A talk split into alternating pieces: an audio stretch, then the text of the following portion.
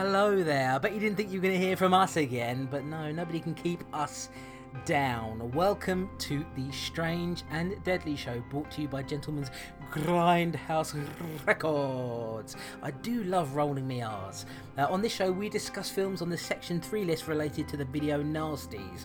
We pair up our films every fortnight. Lately, not as often, of course, uh, based on a theme. You can find out more information about all of our podcasts over at gentleman'sgrindhouserecords.com and you can subscribe on iTunes and via any podcatcher you might be using. There are so many of them. And we'll give you that information again and also tell you how you can get your feedback and comments over to us at the end of the show. But don't worry about any of that for now. Here we are at the very beginning of it. My name is Christopher Clayton. I'm joined by Tom Elliott. Tom, it's been a bloody long time since we got together to record um, here in Strange and Deadly Land. At the end of July was the uh, the last episode that we released, episode 14. Where on earth have we been, Tom? Where on earth have we been? Um, unfortunately, it's one of those unplanned hiatuses that we seem to have been plagued with this year. Um, mm. It's just one of those things. For me, it, has been a work thing. I, there's been opportunities to work, and it's like, well, do I take this opportunity while it's there?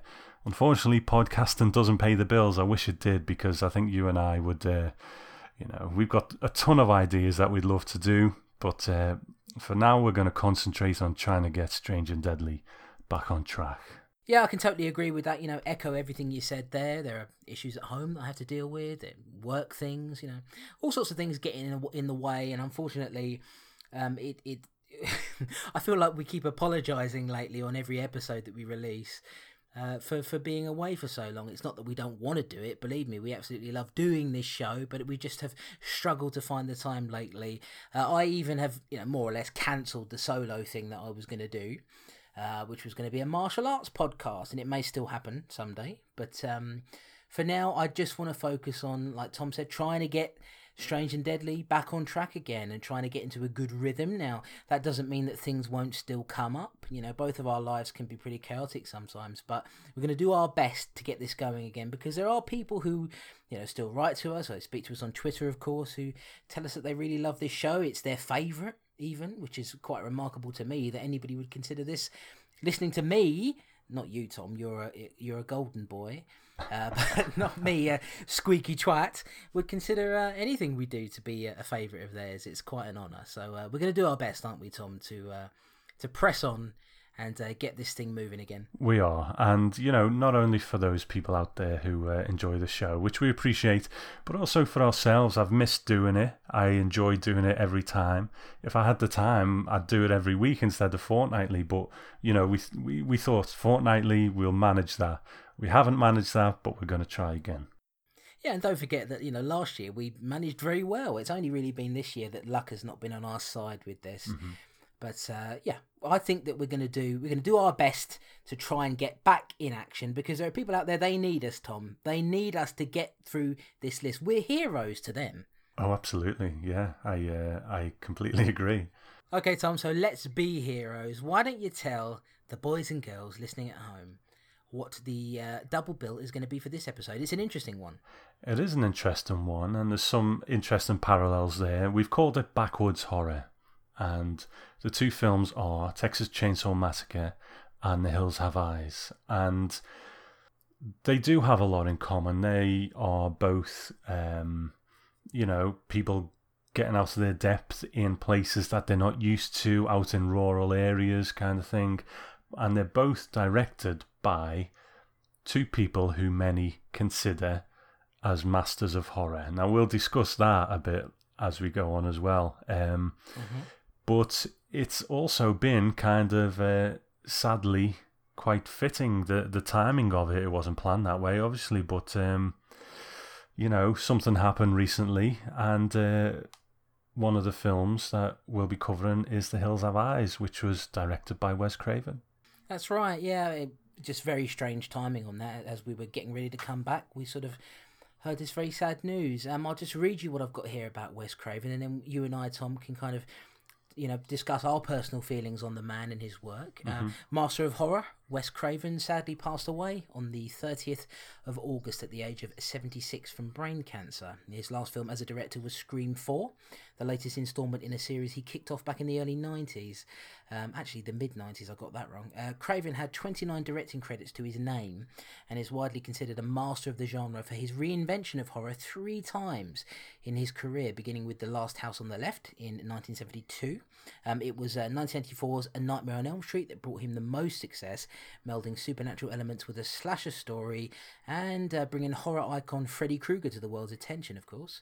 He would direct another entry in the franchise, New Nightmare, in 1994. It was 1996's Scream that brought him modern day success with a slasher film that successfully played on the genre's tropes in a smart way. Craven uh, sadly leaves behind a wife and two children, including Jonathan Craven, who is himself a writer and director. So, just a little bit of a, a blurb there on the man. Uh, we could dedicate a whole episode to him, really. Uh, so, I just sort of wanted to type up a little bit of information about him there. I didn't know he was suffering from brain cancer, to be honest with you. It was I would assume it was something that was kept quite quite quiet. Uh, I don't tend to keep up on the sort of latest horror news these days, oh. so I, I, wasn't aware if that was reported at all. I mean, do you know, Tom? Uh, I'm kind of the same. I, I um I don't keep up much on horror news either. I, I tend to exist in, in the time that we, we tend to gravitate to, you know, and mm-hmm. focus mm-hmm. more on those. So, um, I had no idea. So, I but I don't think it was reported to be honest. But I might be wrong. I think it was kept fairly quiet, and uh, you know, cancer is something that is sort of prevalent in my life and has been for quite a number of years. So it was very sad to hear that. Now, I do want to say that uh, I want to call myself out on something here because uh, I have said in the past, uh, I believe on the Strange and Deadly show. Um, I think I may have even said it on my old Gore Boy show. I'm not sure. I'm not sure to be honest with you. But um, I have said in the past that I didn't think Wes Craven was a master of horror. Um, and I said that based on the fact that that he had made a lot of very mediocre films and had made just a couple that I consider to be genuine classics. And I think uh, I believe I said that on the Strange and Deadly show on an old episode. I can't remember what what it was in relation to. Mm. Uh, but I have said that before. I've said it in the past, and I have to say, I'm not the sort of person who's going to all of a sudden pretend that I didn't say something. You know, well, I didn't really mean it, of course. You know, at the time I did mean it. Uh, hearing about Wes Craven's death, it actually hit me much harder than I thought it would. It hit me quite severely, and uh, you know, of course, there's that element of cancer there, which is, as I say, very prevalent in my life, and it, it made me feel sort of quite reflective. And I ended up reading a lot of articles about Wes Craven, and I do feel after looking at everything, looking at the legacy that he left, that he was a master of horror, and that I was wrong.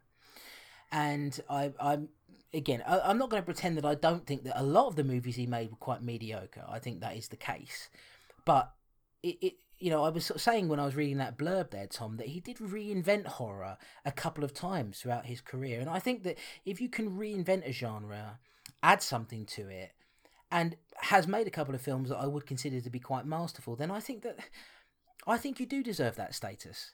I think when you first said those things, I, I was in agreement, and you know, I'm not going to backtrack and say, oh, I was, you know, uh, he has made a lot of mediocre films, but you're right, he he's made some very important films too, um, and films of a time that is very important to us.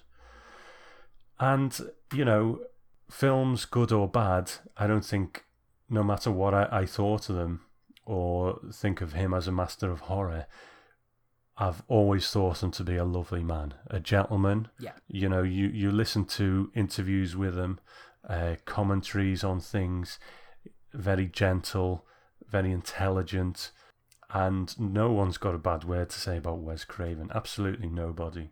No. Unfortunately, we are getting to a time when the people who dominated the time that we tend to gravitate to are, are getting very old now, and you know, unfortunately, this is going to start happening. I think. Yeah, I was thinking thinking exactly the same thing when, when I heard about his passing. Just thinking about the fact that of the sort of quote unquote modern generation of, of horror directors that we know, you know, Carpenter, Romero, mm. Argento, mm. Craven, you know, Cronenberg. Craven was part of that, yeah. and he's gone. And um, it really sort of made me think that we're living in a world now where someday we are going to have to say goodbye to these people. and uh, it really did make me sort of sit and reflect and think about Craven and, and kind of reevaluate how I felt about him. And you know, like I said, I'm not going to pretend that I didn't think those things, uh, but I have.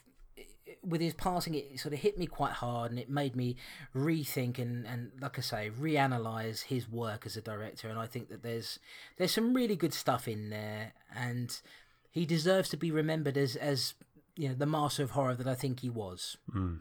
Okay, well, Wes, my hat is off to you. You know, thanks for everything, and uh, you know, rest in peace, my friend. Absolutely, rest in peace. Well, we're going to continue our Wes Craven chat now by talking about a, uh, a film, an early film of his that he made that was remade quite some years later. Tom, why don't you tell everybody about The Hills Have Eyes? Okay, also known as The Family That Woke Up Screaming. That's an interesting title. Where's it known as that? Do we know? Uh, I, think it was uh, a, alternative title in the USA. Hmm. okay. I believe. You know, a lot of this information comes from IMDb, so you never know for sure. Yeah, yeah. But uh, yeah. Okay, it was released in 1977 and written and directed by Wes Craven. Out in the arid desert, there's little to do and even less to see. The Carter family is passing through on their way to California, stopping off at a gas station run by Fred, who warns them to stay on the main road as they pull away again. They're towing a trailer all the way in which many of the family members stay. The family is comprised of parents Bob and Ethel, played by Russ Grieve and Virginia Vincent, respectively, their kids Brenda, Bobby, and Lynn, played by Susan Lanier, Robert Houston, and Dee Wallace. Lynn's husband Doug, played by Martin Speer, and their baby Catherine. Also along for the ride is their two dogs, Beauty and Beast. Despite the warnings from Fred, the family decides to venture out in search of a sight to see, but they skid off the road and crash, rendering their vehicle and the trailer stuck out in the desert. It's out here that the dogs begin to become twitchy and uneasy, sensing danger lurking somewhere out in the hills. The family are being watched by mysterious people who hide out in the rocks and bushes. Unaware of their oncoming plight, Bob and Doug form a plan to head out in search of someone who can help rescue the family. Bob sets off for the gas station again, and Doug looks for whatever he can find. Not long after the two men head out, Beauty runs off into the craggy rocks, and Bobby chases her only to find her lifeless body gutted. Bob eventually finds Fred at the gas station, the latter revealing that he once had fathered a child who wasn't born right. He was destructive and burned down his parents' home, killing his young sister in the process. Fred abandoned the child in the hills, presuming he'd die within hours of being left out there with no water or food. It seems, however, that Fred's son lived and has had his own family of deranged cannibals who feast on anyone unfortunate enough to come near their hideout. Fred is captured and killed soon after, with Bob being taken back to the camp and tortured by the cannibal family. Doug returns safely with some supplies, but before long, two members of the dangerous cannibal family attack the trailer, raping Brenda, killing Lynn, wounding Ethel, and kidnapping the baby. Bobby and Doug arrive too late to help, with Doug discovering his dead wife's body and his daughter missing. Fortunately, the remaining members of the family, Beast, the only dog left, returns to them with a stolen walkie talkie, and Doug ventures out into the rocks to find the family. Can Doug find his missing daughter and take her back from the cannibals? As he seeks revenge, the cannibal family is out for blood, and they'll soon meet up in a deadly fight to the death. All right, this better be good. I need your keys. Oh, but crying out loud. I locked myself out. Couldn't you wait? God damn, would you give me the keys, please?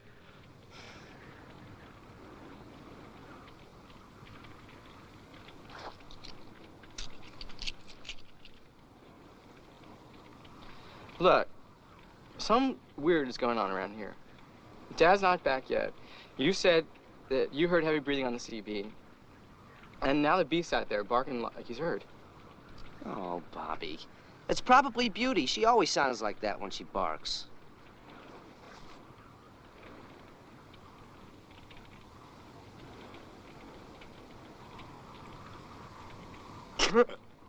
Beauty's dead. What? Beauty's been dead since this afternoon. Beauty's dead. What happened? Why didn't you tell us sooner? I tried. When I found her, she'd been gutted. She somebody slit her right. It was pretty bad. I, I was so scared. I ran away. Okay. You just hold on right here. I'll get a flashlight and I'll take a look. Okay, Chris, The Hills Have Eyes. What do you think? Well, I first saw this film when I was a teenager, hmm. and at the time, I didn't think that much of it. Really, I didn't didn't dig it that much. It may have just been a you know a very uh, small, uh, short attention span, uh, you know, on account of being a teenager and not really focusing on it properly, or perhaps I found that the sort of arid climate, the desert landscape, quite boring, perhaps to look at. Uh, so it's, it's been interesting. Since then, I, I've seen the remake, of course. I saw the sequel to the remake. We'll talk about all of that a little bit later on. Watching the film again, I actually found that I liked it quite a bit more. I think that it is dated in some areas. Uh, but overall, I think there's a good sort of ominous atmosphere to it and a tension to it.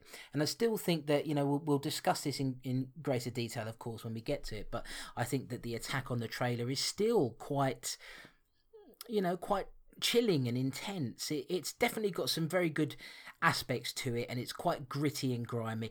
Really, I think eh, I'm glad that we grouped this and the Texas Chainsaw Massacre together because I think that what they share. Uh, with each other is you know obviously there are some plot similarities there but i think what they share with each other is that sort of grimy grittiness you could imagine this being very much a, the, the sort of pinnacle of grindhouse cinema and um, i enjoyed it a lot more than i did the first time around Okay, all right.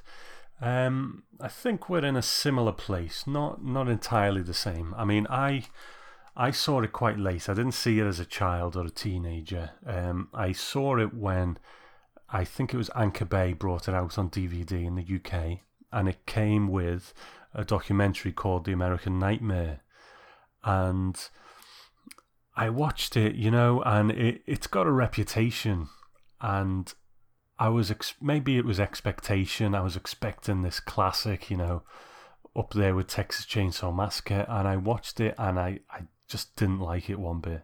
Um, and I sold that DVD soon after. So it has been interesting to rewatch it, and this time I don't. I, I won't go so far. I, I think you like it more than I do. I think it's okay. Um, I don't. I wouldn't say I really like it. Um, I- I think it's all right. I wasn't bored. It, there's some things in it that I really like, but the overall experience didn't do a great deal for me. But it, it was okay, um, and that that's the best I can really say about it. So, um, you know, I guess let's let's get into some details, maybe. Yeah, let's get into some details on it. So, it, it, it is very much, I mean, both of these films are going to be covering this sort of plot point anyway. It's very much the typical thing of people who are, for all intents and purposes, are, are foreigners to this particular kind of landscape. You know, they're city people, more or less, who are who are stuck out in the desert somewhere. Uh, I mean, how do you feel about that? The idea of that injury is that something that you're quite fearful of. The idea that you might be, as a person who perhaps you know, like me, I live in London, driving out somewhere into the in, into the south in America and getting stuck out there. Is that something that you feel that you're particularly fearful of? It's an interesting one because I, I guess, you know, being anywhere where you're out of your depth, where there's people who live there, who who know the place, who are streetwise to that place. I, you know, I've been in situations like that before. Not in the, you know, out in the backwoods in America, but I think we've all been somewhere. It can even be walking into a pub where you're in a strange town and it's like, fucking hell, I walked into the wrong pub here, you know. And everybody looks at you. Y- yeah, you know. Um, so I, I think it's a it's quite a universal concept, and it it can be wherever. You know, we've had it in the jungle, we've had it um, in other places, probably throughout the Strange and Deadly show so far. So yeah, in in a way, it is, and you know, America is a country that I love. I've lived there on occasion in the past, and it it is quite fascinating to me that it's such a vast country that there are still places that not really undiscovered, but um, less populated. Yeah. It, it's quite it is quite interesting to me. Yeah, and the idea of, of perhaps sort of uh, perhaps it's a bit far fetched, but the idea of these sort of secret societies of people who might be living there, you know, because we don't know, you know, the, uh, the, you can't tell me that the entirety of America has been covered and explored completely, you know, we just don't know. So it's uh, I find it quite an interesting thing, really. The idea of being this sort of person who's quite foreign to this particular area, the backwoods. You know, you've lived in a city and now you're stuck somewhere which is very, very, very unfamiliar to you, and how do you get out of it? And I think this film does quite a good job of of of exploring that theme. Now, I will say that that I found the family in this to be quite irritating, Mm. uh, particularly the the mother Ethel. I I thought that she was just yappy. Just incredibly yappy and irritating, and the family is, you know, we'll, we'll probably talk about the remake in a bit more detail. I thought that the family in the remake were were, more likable. Um, you know, Bob, for example, who's the the uh, the uh, the father here, is I found him to be just a bit of a crabby jerk, really.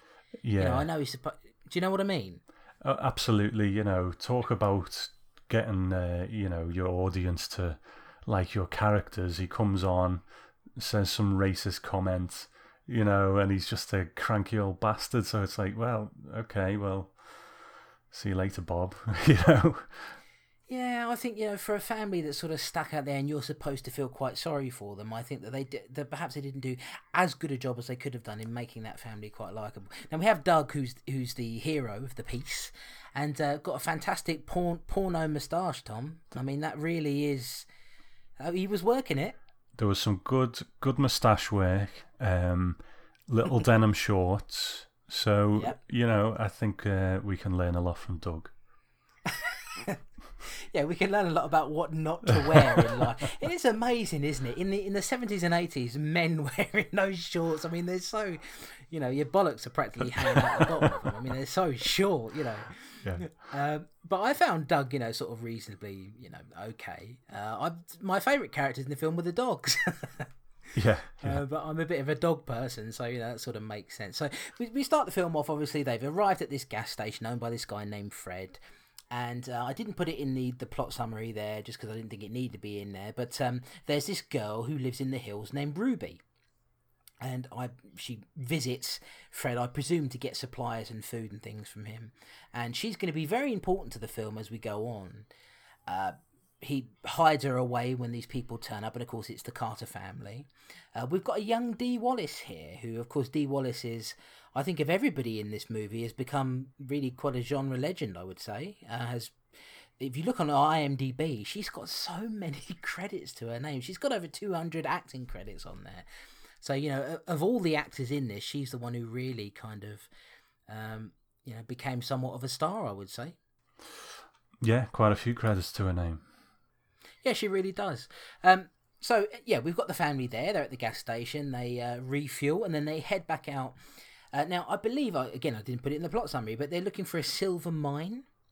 And Fred, you know, at the gas station, the gas station owner, he tells them, look. uh, To be fair to him, unlike the the remake, he pretty much warns them, you know, look, stay on the main road, you know, don't and don't venture out there. There's nothing to see there. So he's pretty much telling them, look, stay away because something bad's going to happen. Of course, they're all, you know, fairly up themselves, I would say, at this point in the movie. And so they're like, ah, whatever. You know, we're going out there anyway. And they get stuck out there. So an interesting concept there. They get stuck, of course. They run off the road. I think Bob nearly hits a rabbit. And he's like, well, I can't be having with this. And so he uh, skids off the road and. You know, they're up shit creek without a paddle, really. And it takes a while to get going, doesn't it? It does. It does. Um, I mean, I, th- there is a point in the film where I, I do start to sit up and go, okay, here we go. You know, I and it, it finds itself for me, but it's it's not yet. It just seems to be a lot of to and fro and a lot of here and there, and, and you know, then we meet the cannibal family and stuff like that. And it's I don't know. It's all just a bit.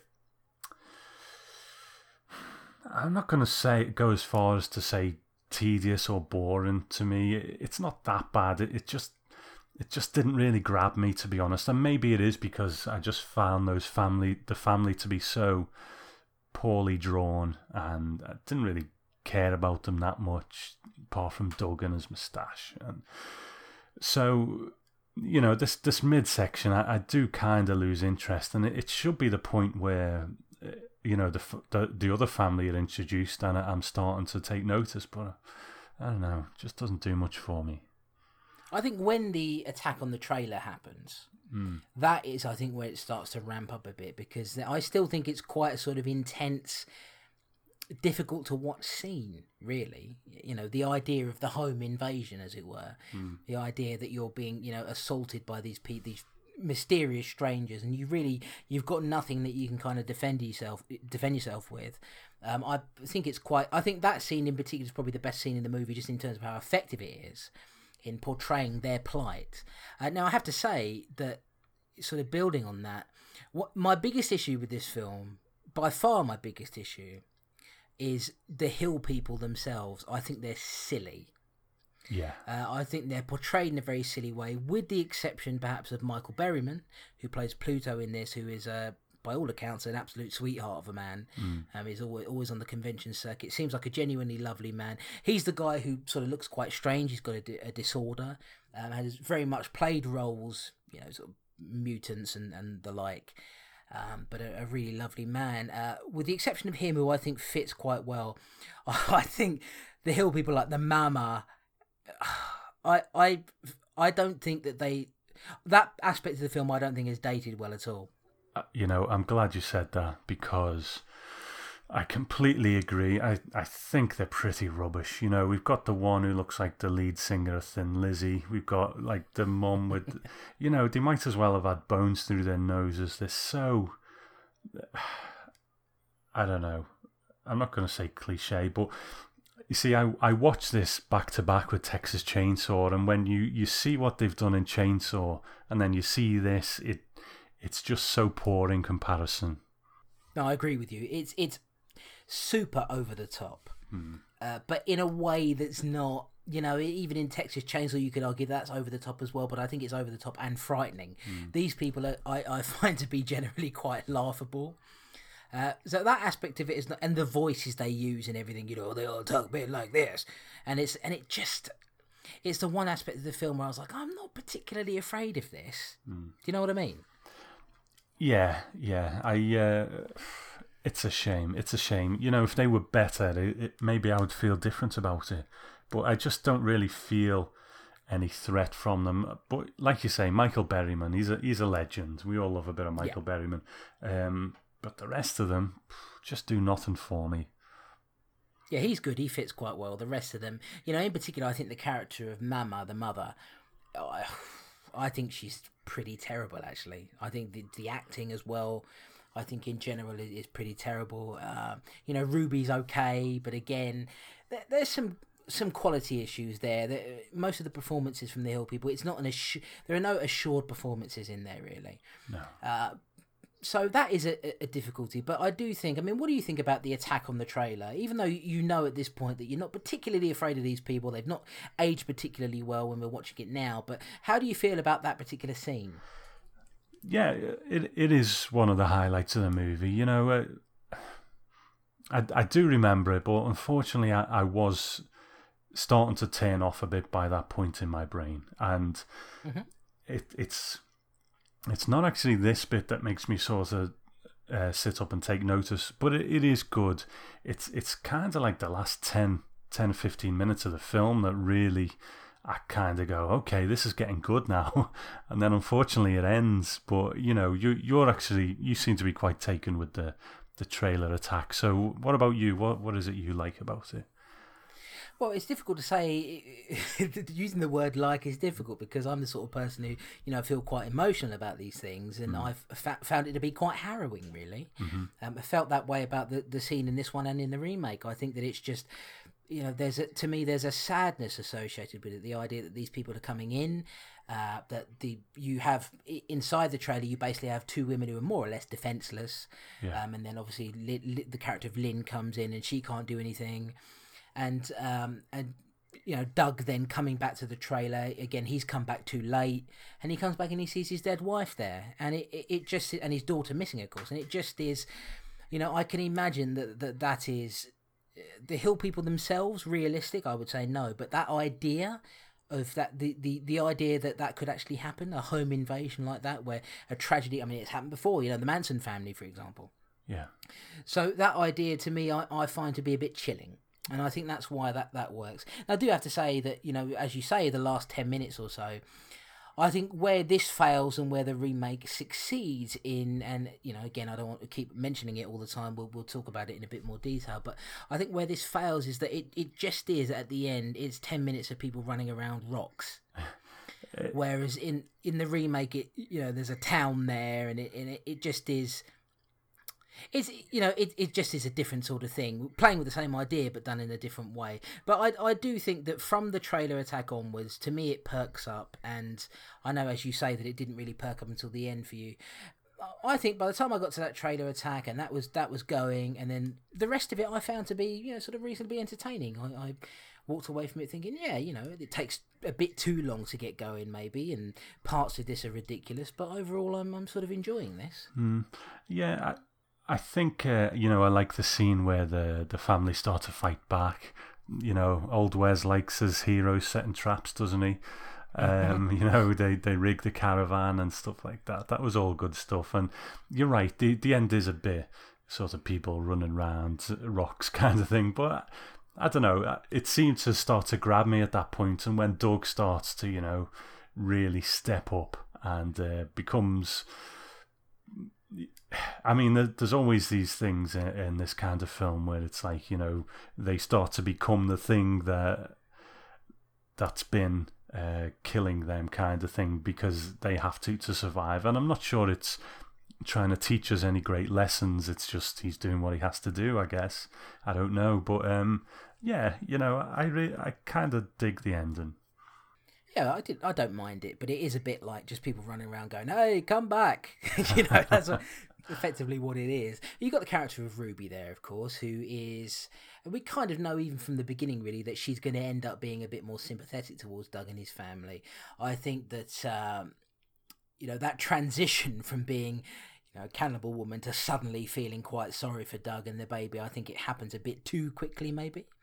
But uh, because Ruby is in the second film, uh, The Hills Have Eyes Part Two, and they, she sort of has transformed and changed into, into being a relatively normal person. I can't imagine what that would be like when you're brought up in that sort of environment. You know, as we know from what Fred has has explained, the uh, I can't remember his name now, but Papa Jupe, I think it is Yeah, um, is the you know sort of the head of the family. He was Fred's son, and he ended up having a family. We don't know if he had.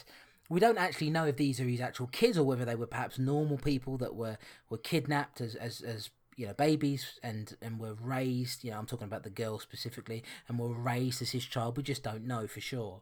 You know, is Mama the actual mother of the children? We you know all these things are not really explained, but I think that. Uh, I, I think that the transition there for, with Ruby is, is a bit too quick for my liking. But I mean, overall, yeah, the fight towards the end and Michael Berryman having to fight off Beast, the dog, yeah. and uh, getting his foot chewed up and his neck chewed. Um, and you know, I, I love those dogs in the movie. So I think I think it's um, yeah, it's a decent ending. We've got to talk about the the abrupt ending with Doug just madly stabbing Mars to death, which is I think quite a good image to end on. It wasn't the- the original ending. I'll tell you about that a bit later on, guys. But uh, yeah, I think it, it was. I think the fact that it is quite abrupt, then it just sort of ends with Doug hovering over Mars, stabbing him to death, and of course Doug's been probably irrecoverably changed for the rest of his life. How can he not be? Um, quite a, quite a good little ending shot there, I think. It is. I, I quite like it too. Um, and like I say, I think other films of this kind, where you know the the hero. I mean, we talked about it way back when with I think uh, the Deodato movie Cannibal was it, uh, and Robert in that has to become a, a savage to survive, and I think that movie was trying to tell us something, you know give us a little message about something, some sort of commentary. I'm not sure if this one really is, but I, I, I'm quite satisfied by it anyway. Yeah, I'm not sure that there's any particular message there. I think it's more that Wes Craven wanted to make a movie about cannibals. Yeah. and, um, you know, but a different kind of movie. You know, one that's not sort of like the Italian one set in the jungle. Uh, and so I, yeah, I, I, I don't know, Tom. You know, I, I quite enjoyed it. You know, it was better than when I last saw it as a teenager, where I was sort of bored rigid by it. I, I, I would suggest you watch it again in another ten years and see how you feel. Maybe it'll, uh, maybe it'll work on you like it did for me. But I mean, do you have any sort of, you know, how can you sum up your feelings on this overall? Um, probably the way I came in. It, it was okay. You know, I, I can't.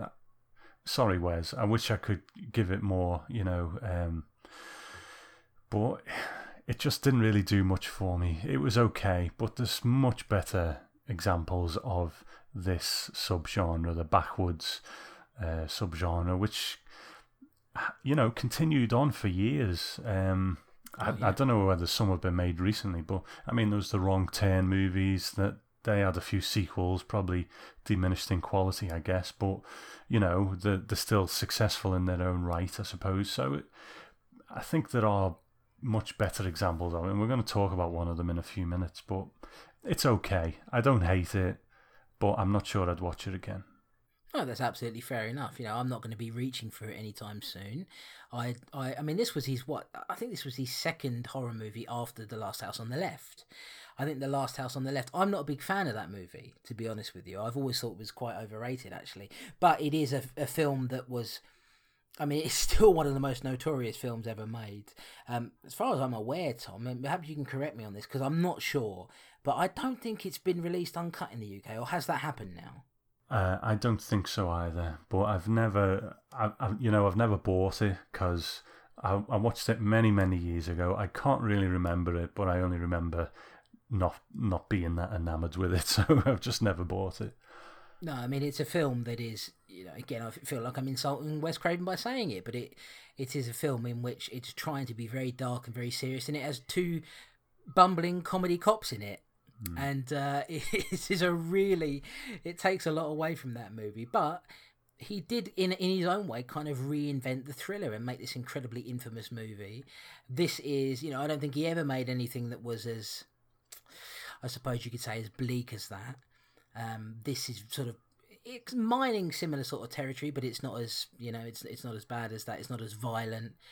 Uh, I don't think it's a bad it's a bad movie. I sort of quite liked it more than I did as a as a teenager, as I said, and I yeah, not one of his best, but he's building on some interesting ideas there, and I do think there's an evolution from you know from the last house on the left to this where it's just shot a bit better. It's still quite grimy and gritty and and cheaply made but it's um i don't think it's a bad film at all I really don't. I think it, it is worth a watch if you've not seen it before.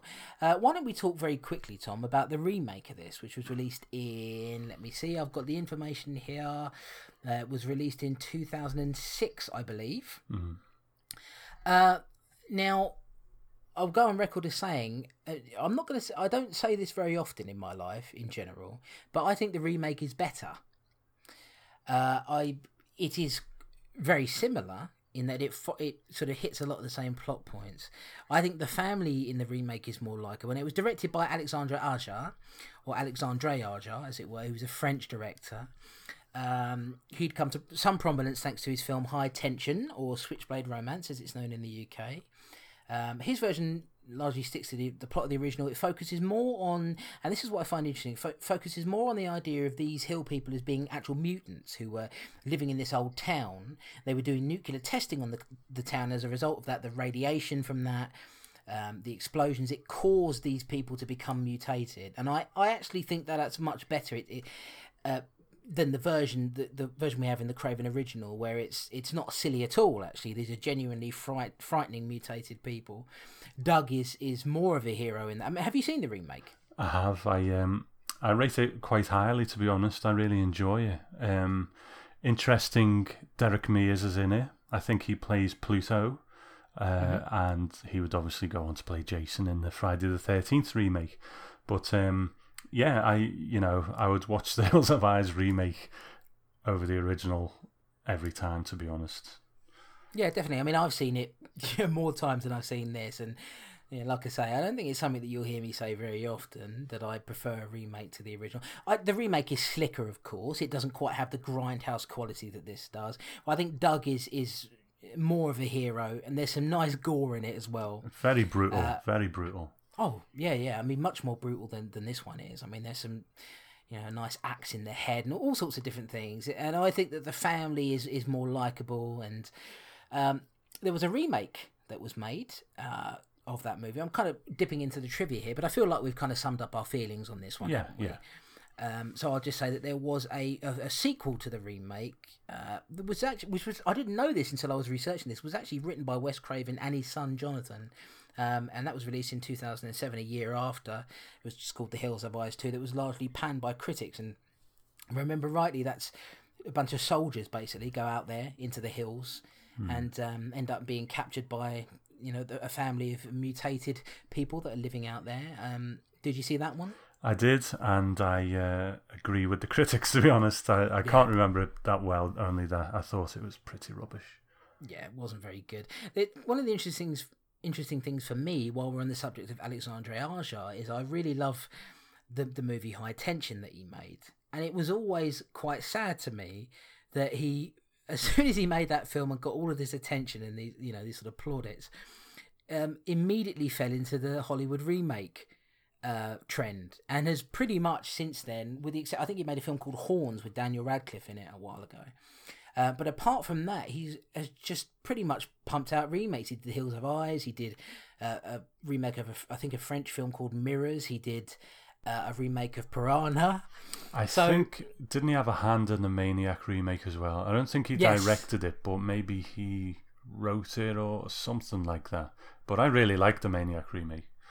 Yeah, was, it's a shame we can't uh, discuss that at some point. Perhaps we'll leave that for a special podcast someday because that's a that's a really interesting one. Where uh, I remember watching that, thinking, "There's no way they're going to be able to get even close to this," and was uh, quite surprised by that. Um, but yeah, but he's sort of been stuck in the uh, the remake trend. But uh, I do think The Hills Have Eyes is quite a strong work. So I mean, if you've not seen, if you're afraid of remakes, which in general, you know, it's okay to be.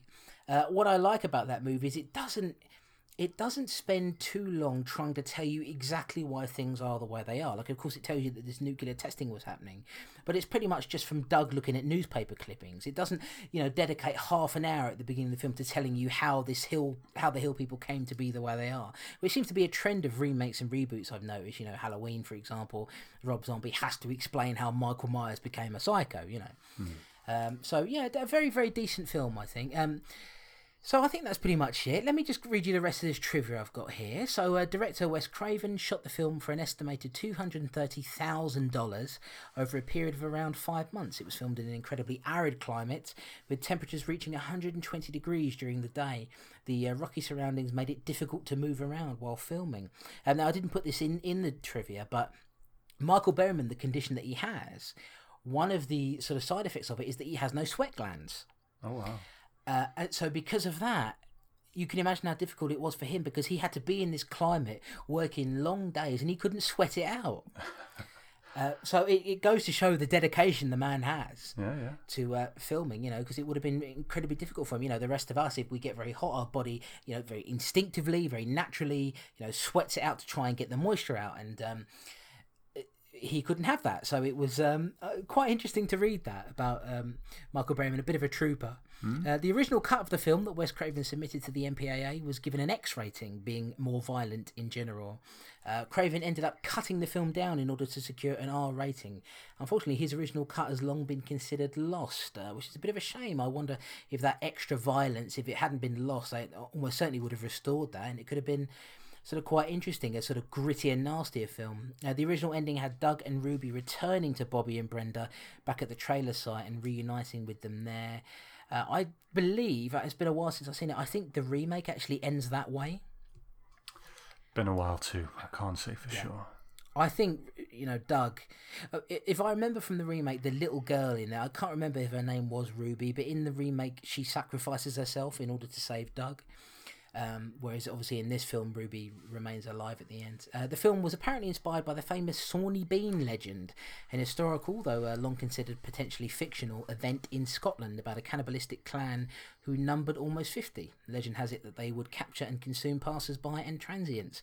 Craven took some influence from this story and applied it to his film, as indeed did Tobe Hooper for the Texas Chainsaw Massacre. So there's a, another link for you there. Um, didn't put it in the trailer either, but Craven was apparently inspired by uh, the Texas Chainsaw Massacre, which came out in 74. This came out in 77. So that's why there are some similarities in terms of plot. Craven was a big fan of that movie.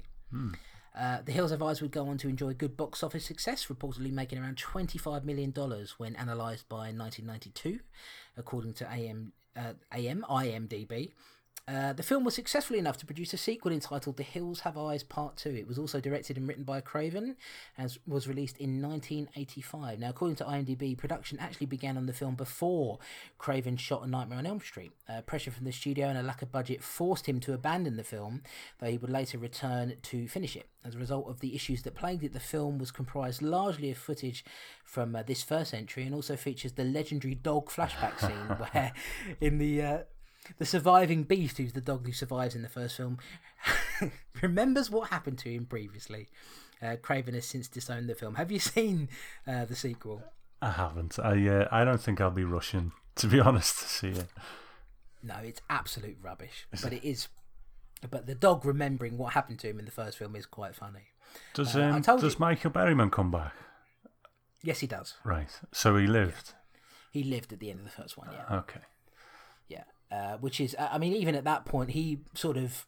Of, of all the people in the film, he's the one who kind of came out the most iconic, really, if you think about it. Yeah, yeah. Uh, the film is widely available on DVD and Blu-ray, although um, there's no official UK Blu-ray release available, which I was quite surprised about. I would imagine one might be coming. With, what with Wes Craven's, you know, very sad death. Um, I, I would be quite surprised if they didn't re-release it. There is a US release. It's locked to Region A, meaning you'll need a, a multi-region player in order to view it. You can get the sequel. Uh, I wouldn't recommend it, but you can get the sequel on Blu-ray here in the UK. But apparently, the original film not so much. You'll have to make do with a DVD if you live in the UK. Hmm. A bit of a shame that, but yeah. So overall, you know, enjoyed it more than I did the first time around. I think Tom, we we can. Uh, your opinion was that you were yeah a little bit bored by it and you think it's okay. Yeah, yeah, pretty much, pretty much. But uh, you know, I think things are looking up with the next film, a little film called The Texas Chainsaw Massacre. So I think you're going to tell us about that one, aren't you? A little known obscure film, Tom. Uh, the Texas Chainsaw Massacre, also known as now these are all working titles for the film: uh, Head Cheese, Leatherface, and Stalking Leatherface. So I think even at this point they knew that Leatherface was destined to become iconic. Yeah. Uh, it was released in 1974, directed by Tobe Hooper, uh, written by Kim Kim Henkel and Tobe Hooper. Uh, let me read you the synopsis here. The plot: uh, Sally Hardesty, played by Marilyn Burns, and her disabled brother Franklin, played by Paul A. Partain, are travelling through Texas with their friends Pam, Kirk, and Jerry, played by Teri McMinn, William Vail, and Allen Danziger, respectively, in a van. They're on the way to revisit the old Hardesty house, which was owned by Sally and Franklin's grandfather. They stop at a gas station where they meet an older man who invites them to stay and enjoy a barbecue there, but they decide to press on. Along the way, they pick up a hitchhiker and immediately notice how strange he is. He borrows Franklin's knife and gouges it into his own hand, bleeding and laughing. He then takes a Polaroid picture of Franklin and asks for payment. When the group refuses, he burns the picture wildly, and the group throws him out of the van and drives away. After reaching the old abandoned house, Pam and Kirk decide to head out to an old watering hole for a swim, but instead they happen upon another house. After knocking for a short while, Kirk enters the house and is hit on the head with a large metal mallet by a strange masked figure with an apron on. Pam shortly follows and is captured by the figure, Leatherface, and is hung on a meat hook, left to bleed and watch in pain as Kirk is dismembered with a chainsaw. Concerned for their whereabouts after some time, Jerry decides to head in the direction they went and happens upon the house as well. He ventures in and soon discovers Leatherface's deadly kitchen and the body of Pam, who has been placed in a freezer. She's still alive, but barely. However, Jerry dies from a blow to the head when Leatherface discovers him. Now only two remain. It reaches nighttime and Sally and Franklin debate on whether or not to go looking for their missing friends. They eventually decide to go together and take off through the woods, with Sally pushing Franklin in his wheelchair. Here they meet Leatherface, who takes his chainsaw to Franklin, gutting him and forcing Sally to run for her life. So begins a deadly chase as Sally runs from the chainsaw wielding madman. She happens upon the gas station and expects safety and help from the owner, but it transpires that he's in on the act too, and he kidnaps Sally and brings her back to the house, where we learn that a cannibal family lives here. There's Leatherface, the hitchhiker, the gas station owner who serves as the cook, and their grandpa. Tied to a chair and ready for death, Sally faces the most nightmarish night of her life as she fights against the demented cannibals and screams for salvation. Could I see the flashlight for a minute? What for? Franklin, let me see the flashlight. I'm gonna go look for him. You don't have to go. Now, Sally, don't go. I don't think that's a good idea, Sally. I don't think you ought to go. Look, I'm gonna honk the horn one more time. Just give me the flashlight. No, no, I'm, I'm gonna honk the horn, and we're gonna wait a minute, and then if they don't come, well, we'll go. All right?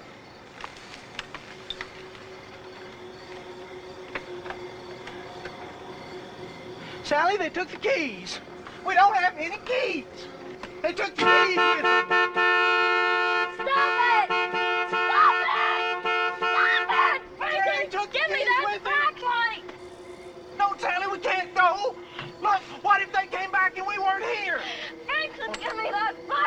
No, I got to take the flashlight. All right, I'm all gonna right. go look for him. All give right, me the all right, I'll flashlight! I'll go with you. I'll go with you, all right? All right, no, Sally, come on. I'll go with you. Sally, I'll go with you, but I'm going to keep the flashlight. Oh, Give me the flashlight! look, look, I'll go with you. I'll go I with can't you. push it down that hill! Sally, look, I know. Go. Get oh. there. Look, I'll go with you, but I'm going to hold the Never mind. I'll just go without it. Tom, a little film called The Texas Chainsaw Massacre. Not many people know about it. What can you tell us about it? It's uh, it's interesting, isn't it? That it's always mistaken as being a video nasty, um, but it's in a sense it is now. Now we know about the Section Three list, but it's not one of those video nasties on the, you know, the Section Two list. But it's a tough one. It coming to this is like when we had to talk about the thing and when we had to talk about Friday the Thirteenth. It's like what's left to say. It's it's really difficult. I've I've been on someone else's podcast in the past talking about Texas Chainsaw Massacre, and I just feel like everything's been said. We it's universally loved pretty much but so it, it's going to be quite difficult. But I think there's things we can talk about. Um, you know, even things like the DVD releases it's had over the years, that sort of thing. But for me, I caught this when I was in my early twenties, and I I still remember it. I got, went to the video shop, and I rented it. And took it home and watched it on my own, and it, it it's a bit of a watershed moment, you know. It's just that that grimy old film, and uh, it's been so cleaned up now in the releases you can get. I mean, the latest Blu-ray is is I think a 4K restoration, isn't it? And um, but it's it's such a comfort blanket of a movie for me now, and that and that sounds strange considering what does. what it is, but it's it, I just I just adore it, and coming back to it is is always a pleasure. Um, strange as that might seem, it, it's just I've I've got such love and adoration for the movie that every time I watch it, I'm just like basking in its lovely leathery glow. And um, and and that's it, you know. I, I, I just adore the movie. I, I can't really fault it. You couldn't have made that sound more sexual if you tried, Tom. My goodness. I sort of liken it a bit to the first time you see Cannibal Holocaust. And it just sort of changes you, you know, in some way. Something, some part of you is changed. I first saw it, I guess I must have been about 18, 19 maybe. Um, seems like a long time ago now, but it, it had an immediate effect on me. I remember, now, now let me ask you this first of all. Uh, of course, it, it wasn't a video nasty, it was on the Section 3 list, but I do believe the film was banned. Is that right? In the UK? I'm not sure if it was banned or just not released. You know, Right. Um, kind of like, uh, well, we won't bother. you know, I, Right, yeah. I don't know. Maybe we should have done our research a bit more, but um, Well, I did. A, I did a little bit, and I I'd noticed that it didn't sort of get a proper release until quite a bit later. So perhaps you're right that it's it's not that it was banned. It just that you know it was so infamous they just didn't bother to release it. Yeah, yeah. I, I think that might be the case, but I'm sure someone will uh, correct us for the next episode. Yeah. Well, look, you said it yourself, Tom. It, it for some reason you would imagine that it would be much easier to talk about films that we know very well, uh, famous horror movies, because you know there's so much to say about them. But in actual fact, it's harder because with a film like Texas Chainsaw, Halloween, Nightmare on Elm Street, what on earth do you say that hasn't already been said? Uh, we're going to do our best, of course, but we're probably trumpeting, you know, uh, or repeating a lot of the same things that other people have said. I think it's a masterpiece. I think it's just a masterful piece of work that you it's, it's it's you sort of look at it and it's cheap and it was you know shot on I mean it it looked certainly I mean when I first saw it it looked horrible because of the film stock that they used you know and the cameras they used and everything it was not shot with a lot of money behind it and uh, but when we talk about the hills have eyes for example we did say that it takes a while to get going.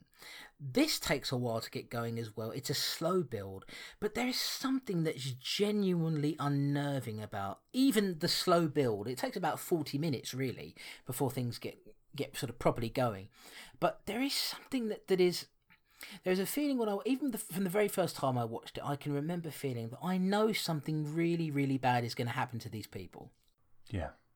It um it, it just layers on the insanity from the get go. I mean those that opening shot of this you know, the the two figures sort of displayed like that on on the grave. And when you meet the hitchhiker later, you completely understand that that's something he would do because he would think it was funny.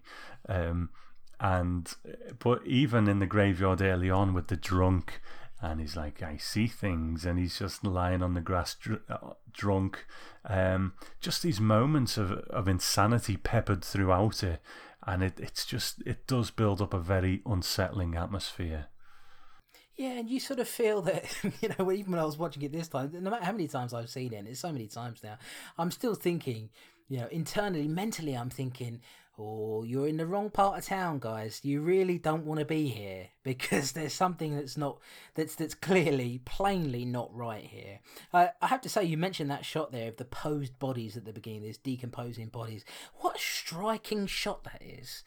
I mean, really, you know, this is the first time I've seen the movie uh, on the the this 40th anniversary edition. We'll talk about that, you know, again in detail a bit later. But obviously, this is the best I've ever seen the film look, and what a striking image that is, especially in HD. And it's still got sort of all of its grindhousey elements, and there's still the grain that's there in the film. So it's not as if that's all been swept away and cleaned up. I'm glad that it wasn't, but it. It, I should remember thinking that from that shot alone, you think, okay, this is a director who knows how to work his way under your skin, knows what to do, and um, it, yeah, remarkable shot. Yeah, and I, and I think, I mean, Daniel Pearl was a cinematographer, and if it does one thing, you know, cleaning it up as it has been, you know, there there is a school of thought that says, I don't want to get too much onto the Blu-ray release um, so far, but there is a school of thought that says, oh, you should watch, you know, Texas Chainsaw Massacre on a shitty old VHS, and I kind of, although I kind of see the romance of that to a degree, Tobe Hooper and Daniel Pearl back in the day, if you'd have said to them, well, how do you want this to look? And put the two side by side, they'd be like, I want it to look like that, you know, Oh, yeah. because, uh, you know, th- they would, you know.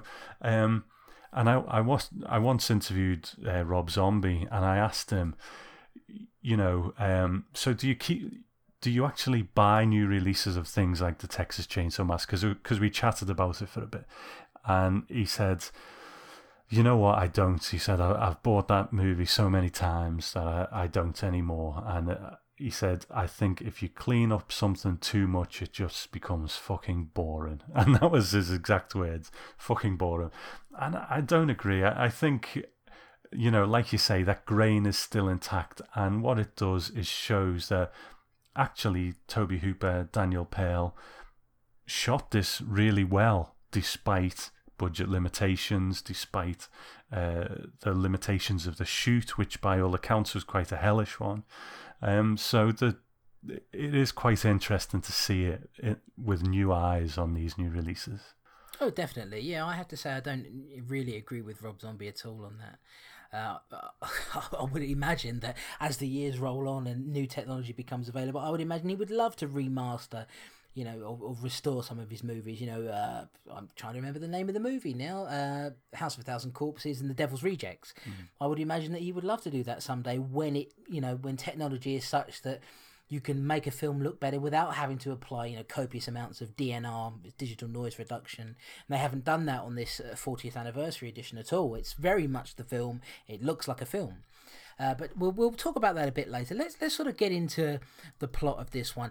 You may find that there are a lot of similarities here between The Hills Have Eyes and Texas Chainsaw. Certainly in the way that you've got this group of, of friends who are all more or less strangers to this particular part of the world, the backwoods of America, and they end up at a gas station, much like in the Hills Have Eyes. And again, they sort of get, you know, warned by the, the gas station owner, who at this point we don't know is actually the, the, the cook um, and is part of the cannibal family. At this point, we don't know. He invites him to stay and eat barbecue. And pretty much warns them not to go out to the house. Now, I, I would like to, to think that the reason he want, wanted them to stay is because they would have been easy to kill there when they're all together. Mm. Uh, and he's cooking barbecue, which of course is is most likely to be human meat. Yeah. Uh, it's, it's, it's an interesting opening, isn't it? it? Takes a while to get going. We sort of introduced to these characters, Sally and Franklin, and uh, other characters like I can't remember Pam, Kirk, Jerry. We introduce all these people, and they're reasonably, you know, unlike the the family in in Craven's The Hills Have Eyes. I actually sort of quite like these people. So do I. I mean, there's a couple of them where you they're not really much more than just kind of bodies on screen with a couple of lines to say. But then you've got Sally and Franklin who are quite there's some quite subtle moments between them uh, as well. You know, Franklin is this annoying guy. He's in a wheelchair, so he probably feels like he's a hindrance to everyone else and probably plays up to that by just being annoying in quite a defiant way. And, you know, there's moments of tenderness with, with Sally. You know, they stop and talk at one point in the film and and you know all that goes away. And she's quite tender towards him at times but then he'll say something annoying. And and it it's quite a genuine brother sister relationship to me. And and I can kind of see the the difficulties that she's probably had with him in life. And she's you know uh, I hate to say it she might see him as a bit of a drag but she's he's her brother and she kind of brings him along out of duty and, and that sort of thing. So yeah, it, it's quite a genuine relationship, I think. Yeah, I mean, when they get to the house, which obviously we're just skipping ahead just for this one point, you can tell that he's very visibly and audibly frustrated that he can't join in with the fun that everybody else is having. He just mm. can't. You know, he's in a wheelchair, of course, and is um is for intents and purposes disabled, and so we don't we, we get the feeling that he's deeply, deeply frustrated that he can't join and he can't go for a swim with the others. You know, he can't sort of join in with the with the frivolities that are happening there. He just sort of, and is is quite sort of, um, I suppose you could say, sort of retracted within himself in, in, in to a certain extent. Uh, so where the film gets really crazy, I think, Tom, is when we get introduced to a character, the hitchhiker. Yeah. Basically, he wants a ride, and the van comes along with all these people inside, and they, you know, the girls in there, they sort of think, okay, he looks a bit weird, which he does, but we'll let him in, we'll help him out. And he comes in, and his behaviour is strange from the get go, isn't it? It is. I. It's a. It's an amazing performance from Ed Neal. He. I. I remember thinking from day one, he is he's too crazy to be acting. It, it, it it's almost it's it's a strange feeling, but I always remember thinking, have they just got some mental patient or something in, or or, or something? Because he's just too uh, real as that character to to be putting on a performance. You know, if I don't know whether I'm talking shit there, but you know what I mean. No, I do. Yeah, you can imagine the actors staring at him as he's doing that and thinking, "Is this man genuinely insane?" Hmm. Yeah, I mean, uh, you you look at uh, interviews stuff with him later, and he's he's a bit like Jim Carrey in a way. He Mm, he's, loopy. yeah, he's constantly, you know, he'll be talking fine for a moment, blah, blah, and then he'll go into his hitchhiker mode, and you know, Yeah. uh, and, and he just turns it on at the drop of a hat, kind of thing. He, he is a bit loopy in, in general, anyway, but absolutely love the character. Yeah, great performance, and he has this interaction with Franklin, who is, you know, sort of freaked. out. I mean, they're all freaked out by him, but Franklin in particular, he borrows Franklin's knife, gouges it into his hand, and bleeds, and is laughing. And I mean, at, to be honest with you, they kept him in the van for quite a bit longer after that. If as soon as somebody does that, you're out, mate. you know, that's the Yeah. that's the end of you. You know, you're absolutely nuts. But he takes a picture of Franklin. He's got this camera around his neck, and then he asks for he asks for money, which is uh, I always wondered what that was about. You know, here you go. Here's a picture of you. Can I have you know two bucks or whatever it is? And they say no. And then he, he sort of takes this I don't know what it is like a big piece of paper and then he puts the picture on. Then he starts burning the picture and laughing maniacally. And uh, they throw him out of the van and he sort of smears blood on the van Yeah. like a symbol on the van. And um, I'd never really thought about that before. Only watching it this time around, I was like, oh yeah, he does put a very sort of specific symbol on there. Do, do we know why he puts that symbol on there? Jumping forward a little, um, and I, d- I don't know whether it's the case, but it might be. I remember reading an interview with Marcus Nispel, uh, the director of the remake, and he said that the, the family in the remake all had very specific roles. You know, one of them is like, uh, you know, maybe the woman in the shop is kind of like the early warning. You know, when someone new arrives in town, she will let the others know, and then the sheriff will bring them in, and then you know, leather. So th- they had this system of bringing people in, and and maybe there's some element of that. You know, putting a symbol on the van. Let's get these ones. Maybe. Yeah, perhaps it, as a way of sort of identifying that yes, that is the van. You know, if they happen upon it again, they know he knows this. These are the people who wronged me. Uh, so yeah, so anyway, we have that i- experience with the hitchhike, and we think right, that's the end of him. They get to the um, I'm trying to remember the Hardesty house, and they're sort of playing around there. And I was reading something on the internet where somebody was saying it might have been on IMDb, I can't remember, but somebody was basically saying that really all the events of the film apart from obviously the hitchhiker turning up, all the bad things that happen to people, it, it's all Franklin's fault because because he starts it off by sending uh, Pam and Kirk to the watering hole, and if he hadn't done that, they wouldn't have died. Jerry wouldn't have died because he wouldn't have gone out there to meet them, um, and this whole thing wouldn't have got going. I mean, how do you feel about that? Probably every film you can find a, a point, can't you, where if someone hadn't have done that, then this wouldn't have happened, I suppose. But Yeah. um, yeah, I, I haven't really given it much thought. It was just a sort of interesting kind of theory, if you like. Uh, so Pam and Kirk go out to the house. Um, what I love about this movie is, you know, even with the hitchhiker, it's just a very crazy experience. About the 40 minute mark, once the horror hits, it hits hard. Yeah, And we get that. The, the first instance of that that we really get is when Kirk, of course, knocks on the door, goes in there, uh, inside the house. The um, the I can't remember what the surname of the uh, the family is. Is it the Sawyers? it is. I'm not sure they mention it in this one, do they? But maybe that's from the sequel. But it is the Sawyer family. It is the Sawyer family. So Kirk wanders in, and all of a sudden, as he's nearing towards the the there's a, a, a inside door there. Leatherface comes out, and it's the first time we see him, and smashes him in the head with a big metal uh, mallet.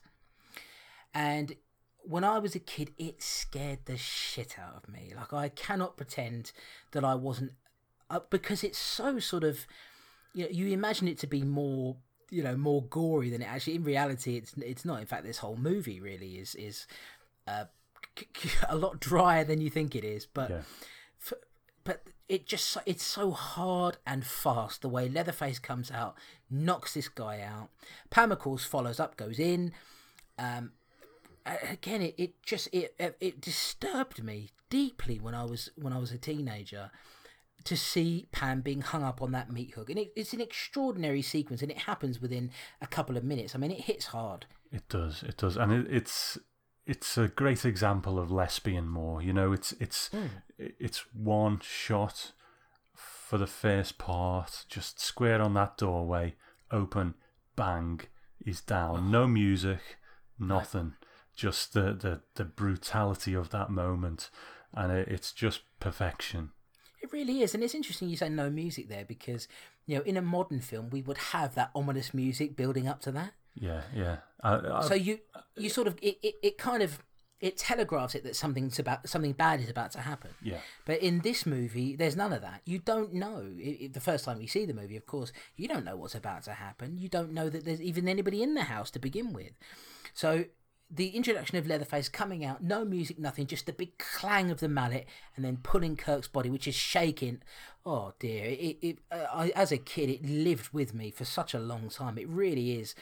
I th- I think that whole sequence, and then Pam coming in, obviously, and being hung up on that meat hook, and just thinking about it when I was a kid, like my God, how painful would that be? How torturous would it be? You know, it's masterfully done. absolutely, absolutely. The the meat hook as well. Maybe that sort of gets a bit overshadowed by the hammer thing, but that in itself as well is you don't see anything. I I think.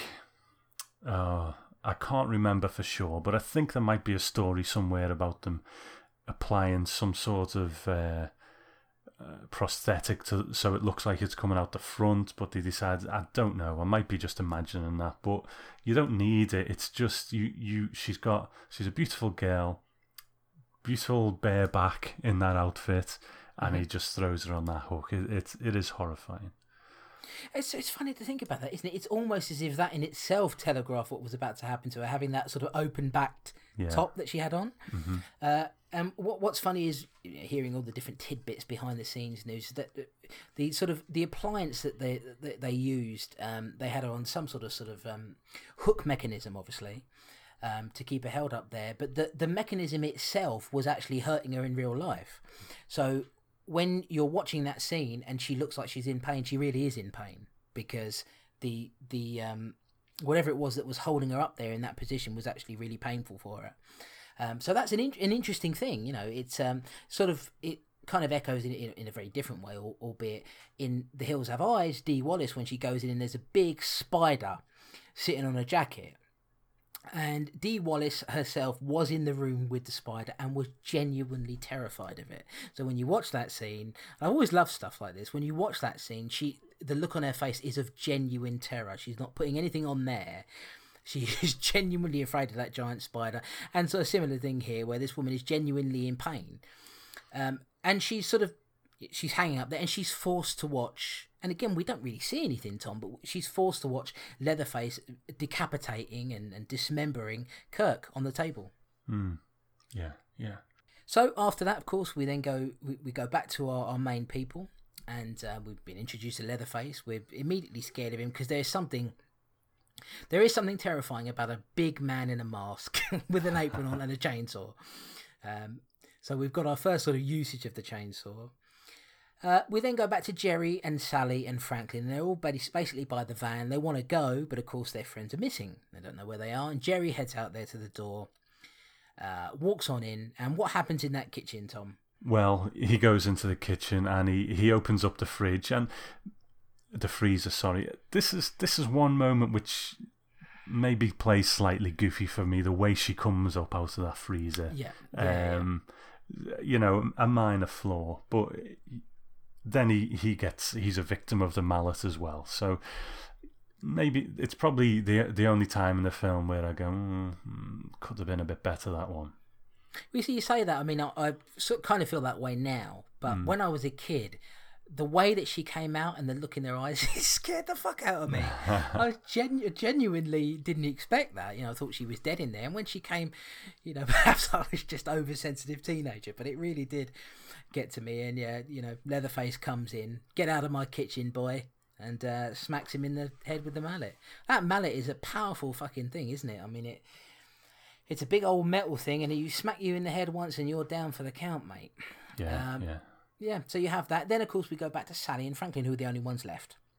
that's right. It's night time now, and we sort of get, you know, some of the friction between them at this point, don't we? The fact that Franklin is, there's no doubt about it that he is quite irritating in a lot of ways. You know, he's holding the holding the, the torch, the flashlight, I suppose you would say in America. He doesn't want to give it to her. She wants to go off and search for her friends. He doesn't want that. he wants to he wants to honk the horn of the van instead and hope that they come you know come towards the sound of it. And they decide to venture off into the old woods there, and an interesting moment. Basically, he, Franklin tells Sally to stop. You know, he's going a bit too fast or whatever, and Leatherface just comes out of nowhere. And for a film that's called The Texas Chainsaw Massacre, there is actually only one death in the movie that even happens that involves a chainsaw, and that's the death of Franklin. Mm. Uh, no, nobody else is killed in the movie with a chainsaw. Yeah, and which in itself is still quite bloodless. Uh, well, bloodless. Mm. There's, there's no. You, you see it from behind, um, and I don't know whether that was a choice to to make sure they didn't run foul of censors or whatever. I don't know, but the the whole film is very bloodless anyway. I mean, um, you see a little bit, a little bit of splatter, um, you know, sort of falling on Leatherface, but that's it, really. Yeah. I mean, it, you know, as in a modern film, you would probably see just rivers and rivers of blood um, spraying up at him. But no, it's it is surprisingly, you know, I guess we haven't sort of said it too much, but it is surprisingly bloodless movie. I mean, really, I would say the most blood you see is when the hitchhiker, you know, jabs the knife into his hand. Yeah, and and it's it's something that's been said many times by other people, but I'll say it again. You will speak to people sometimes, and, and they were, oh yeah, Texas Chainsaw Massacre, blood flying everywhere, chainsaws going through people. You know, uh, people build it up in their minds more than it yeah. actually is. The the level of gore and violence in it. Yeah, absolutely. I did the same thing when I was younger, and you know, the more I watched the movie, the more I realised, okay, no, this is actually fairly dry, but it's one of the great things about this movie is that it, it makes you feel that it's more violent, more gory than it actually is. In fact, it's sort of fairly, you know, I would say that and we sort of feel the same way about Halloween, you know, John Carpenter's Halloween. There's really very little blood in it at all, mm. but we remember it as being more violent than it actually is. And I think it's a, it's a sign of a great horror movie, and that you can do that. You can really make yourself mentally believe that it's worse than what it is. Yeah. Uh, so all we've got left at this point, Tom, is Sally. And now the film begins to rely on Marilyn Burns. And here's where we get into something that could be an interesting d- debate. I don't know. Um, I have. I, I think Marilyn Burns does a spectacular job as Sally. I think that she, perhaps better than anybody, was able to capture genuine fear which doesn't happen that often in a horror movie because you really feel that these are actors uh, portraying a role. And of course, it's no different here, but there, there is something about her performance that uh, I feel she's genuinely fearful for her life. That being said, her screaming is annoying as hell. Um, I, I, I remember when I got a surround sound uh, system for the very first time, and I put this movie on. I think um, I think Dark Sky, or perhaps it was Synapse, released a version of the film which was cleaned up at that point um, on DVD, and I ended up buying it. It was an American version that I imported, and I put that film on. I had to shut it off once Sally started screaming because it sounded like my house had turned into a slaughterhouse. I mean, it was really. Um, so I think it's a fantastic performance, but it is, you know, there's a lot of shri- shrilling of the ears going on, Tom. It, it, it is. It's. Um, I think it's one of the elements though that really ramps up that insanity. It, it, almost the movie starts to attack its audience in a way, in in many ways, you know, and it's just a kind of cacophony of different sounds, one of them being the screams, the other's laughter from, you know, Leatherface. And when she screams, the way Leatherface screams, and, yeah. you know, they all start mocking her with their screams. And, and it all builds up into to this sort of cacophony of sounds that just uh, do drive you a little bit mad. Um, but that, I guess that's the dinner scene. But before that is one of my favourite bits of the movie is when she goes to the gas station and she meets the cook again. Um, we call him the cook here. In the credits, he's, he's credited as the old man. And, yeah. uh, you know, it's Jim Jim Siedow, Siedow, I'm not sure how you pronounce it. I think I, it's Siedow. Yeah. Is just masterful in this for me. Yeah. Earlier on, he's he's quite a, an amiable chap. You know, he's you know he's a country guy. He's a bit rough around the edges, but he's a nice enough fella and the way he just flicks that switch to insanity is is absolutely brilliant you know um, and you could just see it in his eyes that to- that toothy smile and stuff he's he's brilliant He's wonderfully creepy, I mm. think, and like you say, just turns it on a dime. You know, I mean, it just really is a pretty astonishing performance, really. Just totally madcap, insane. And I should say, you know, even before we get to that point, the actual chase scene with Leatherface chasing Sally for what seems like ages. It, it, I think is pretty masterful as well because there are several times where it's very clear that she's almost about to be caught by Leatherface, and you know she falls over a few times, and it, you really get the sense that this is just um, it, it, she is f- running for her life. Yeah. Well, Um, and the- then- the- sorry, there's an interesting point there in, in the commentary. Gunnar Hansen was saying, well, he would have caught her quite easily. He had to slow down because he kept kind of nearly catching her because she just couldn't run as fast as him. Which you can't blame her because not first of all, not only could she just not run as fast as him, it's hot as hell. Yeah. you know, and she's been working these long days. She's probably emotionally exhausted. I mean, let's face it. Like you were saying, the, the her screaming definitely adds to it, and I I can't fault it, even though I do. You know, if you listen to it on a surround sound set, I mean, it is uh, it's a horror. It's a horrifying experience. You know, if any your neighbours hear you, they're going to think that you're murdering people in there. But it it it, it must be emotionally exhausting to scream that long. She must have screamed herself hoarse throughout this entire movie. You know, she just is. I would say for the last sort of twenty minutes or so, she's just screaming and screaming and screaming, and it, it is. It, it, it- it's almost Tobe Hooper saying, "Can you take this? Can you handle it?" You know. But going back to what you were saying, yeah, she she sort of meets this guy, the cook, and you, you're thinking the first time you watched it, you're thinking "Oh, salvation at last. Mm. Even though I, you know, I remember wondering as a teenager, but this is just some old bloke. You know, I mean, how is he going to handle Leatherface? When Leatherface comes in, you know, he's going to be dispatched pretty quickly. But in actual fact, he's part of the cannibal family. So we have the hitchhiker, we have Leatherface, and we have him, and we have Grandpa. And what an interesting character Grandpa is. He's this old sort of crusty dude. Um, never, not explained in this movie at all why he is the way he is, what's happened to him at all. No. The dinner scene is, I mean, it's, it's just at this part of the movie, the last twenty minutes, or so, it's intense, isn't it? It, it is, and uh, it's it's fabulous again. You know, they're sitting around the table, Jim Siedow with that cheeky little smile, and he's saying things like, you know, I, I I've just got no stomach for killing anymore, you know, and that sort of thing. But then eh, that little cheeky grin comes up again when they're all getting excited and stuff. It's uh, it's masterfully done, and I mean, the, if you delve into the, the behind the scenes stuff of this movie, by all accounts, it's quite a hellish shoot, and I think that's what really probably makes it lightning in a bottle. You know, there is the, the raw talent of Tobe Hooper and Daniel Pearl and Kim Henkel, uh, you know, who wrote it, I believe. You know, there is that raw talent there, but I think what also contributed to it, which is probably why the sequels have never really captured this moment again, is that they were actually in quite a hellish situation. Oh yeah, almost as if they were turning insane themselves, you know, in, in real life. Uh, I I have to say, lightning in a bottle describes it perfectly. I think that I don't think they've ever been able to recapture this. It's a once in a lifetime thing, you know.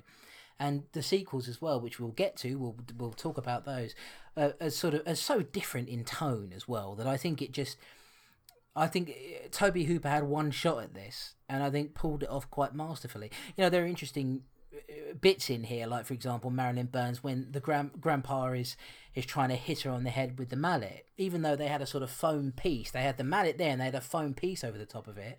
Um, most people who've looked at the behind the scenes, uh, you know, information and commentaries and things like that will already know. But it still was hard as a bloody rock. And when they're trying to hit Marilyn Burns on the head with it, obviously, as part of the scenes where they're trying, they're trying to make Grandpa kill Sally.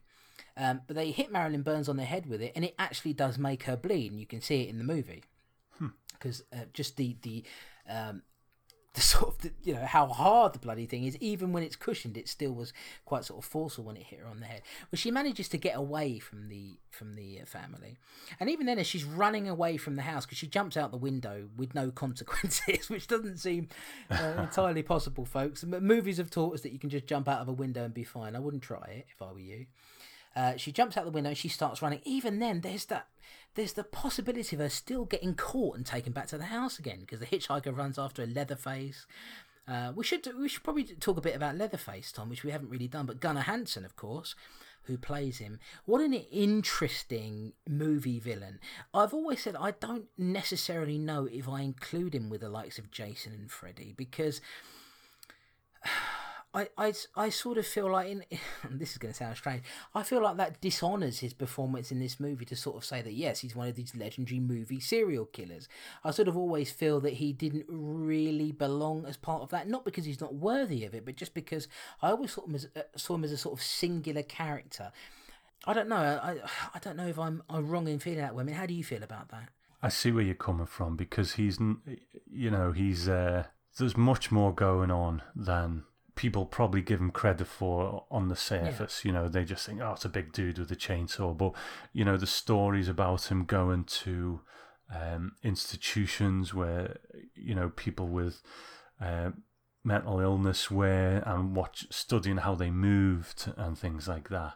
Uh, and, you know, he he doesn't when people start turning up it's not like okay it's killing time it's like where are these people coming from? You know, it's starting to drive him crazy. He sits down and he holds his head in his hands, and uh, he's getting quite uh, wound up by it. You know, where are these people coming from? Why are they coming into my house? You know, um, and there's all this stuff going on with him. I mean, later on, he changes his mask. He becomes, uh, he dresses up like the mother kind of thing. Uh, mm-hmm. And I think there's actually deleted scenes where, with him putting on makeup and stuff. So there's there's so much going on with him, and, and I think he he is the definitive Leatherface because everyone after never quite got what he he did with it. Yeah, and I think also those performances and the sequels, they're they're then sort of cashing in on his popularity as a character. Whereas I think in this, it's very sort of real and raw. And there are, I mean, Leatherface has some deep, deep, deep psychological issues, and um, you know, I don't think you see that anywhere else. You know, anywhere better than than you do here. Uh, Sally, as we say, managed to get away anyway, and Leatherface and the hitchhiker are chasing her. The hitchhiker ends up getting hit by a car, yeah. and all you've got left really the only one who's left um, well, no, obviously the cook is left in the house. He never came out, and Grandpa, of course. But the only person left who's ch- who's chasing her is Leatherface. And then this big truck comes along, and this guy gets out. Probably scared to death, to be honest. I mean, if I was driving a truck and I saw a, a woman there who looked fairly helpless, and then there was a guy chasing her with a chainsaw, I don't know what I would do. You know, I mean, you try and help, but um, and he's a big guy as well, you know, so he, he can't yeah. run away. He can't run away that quickly.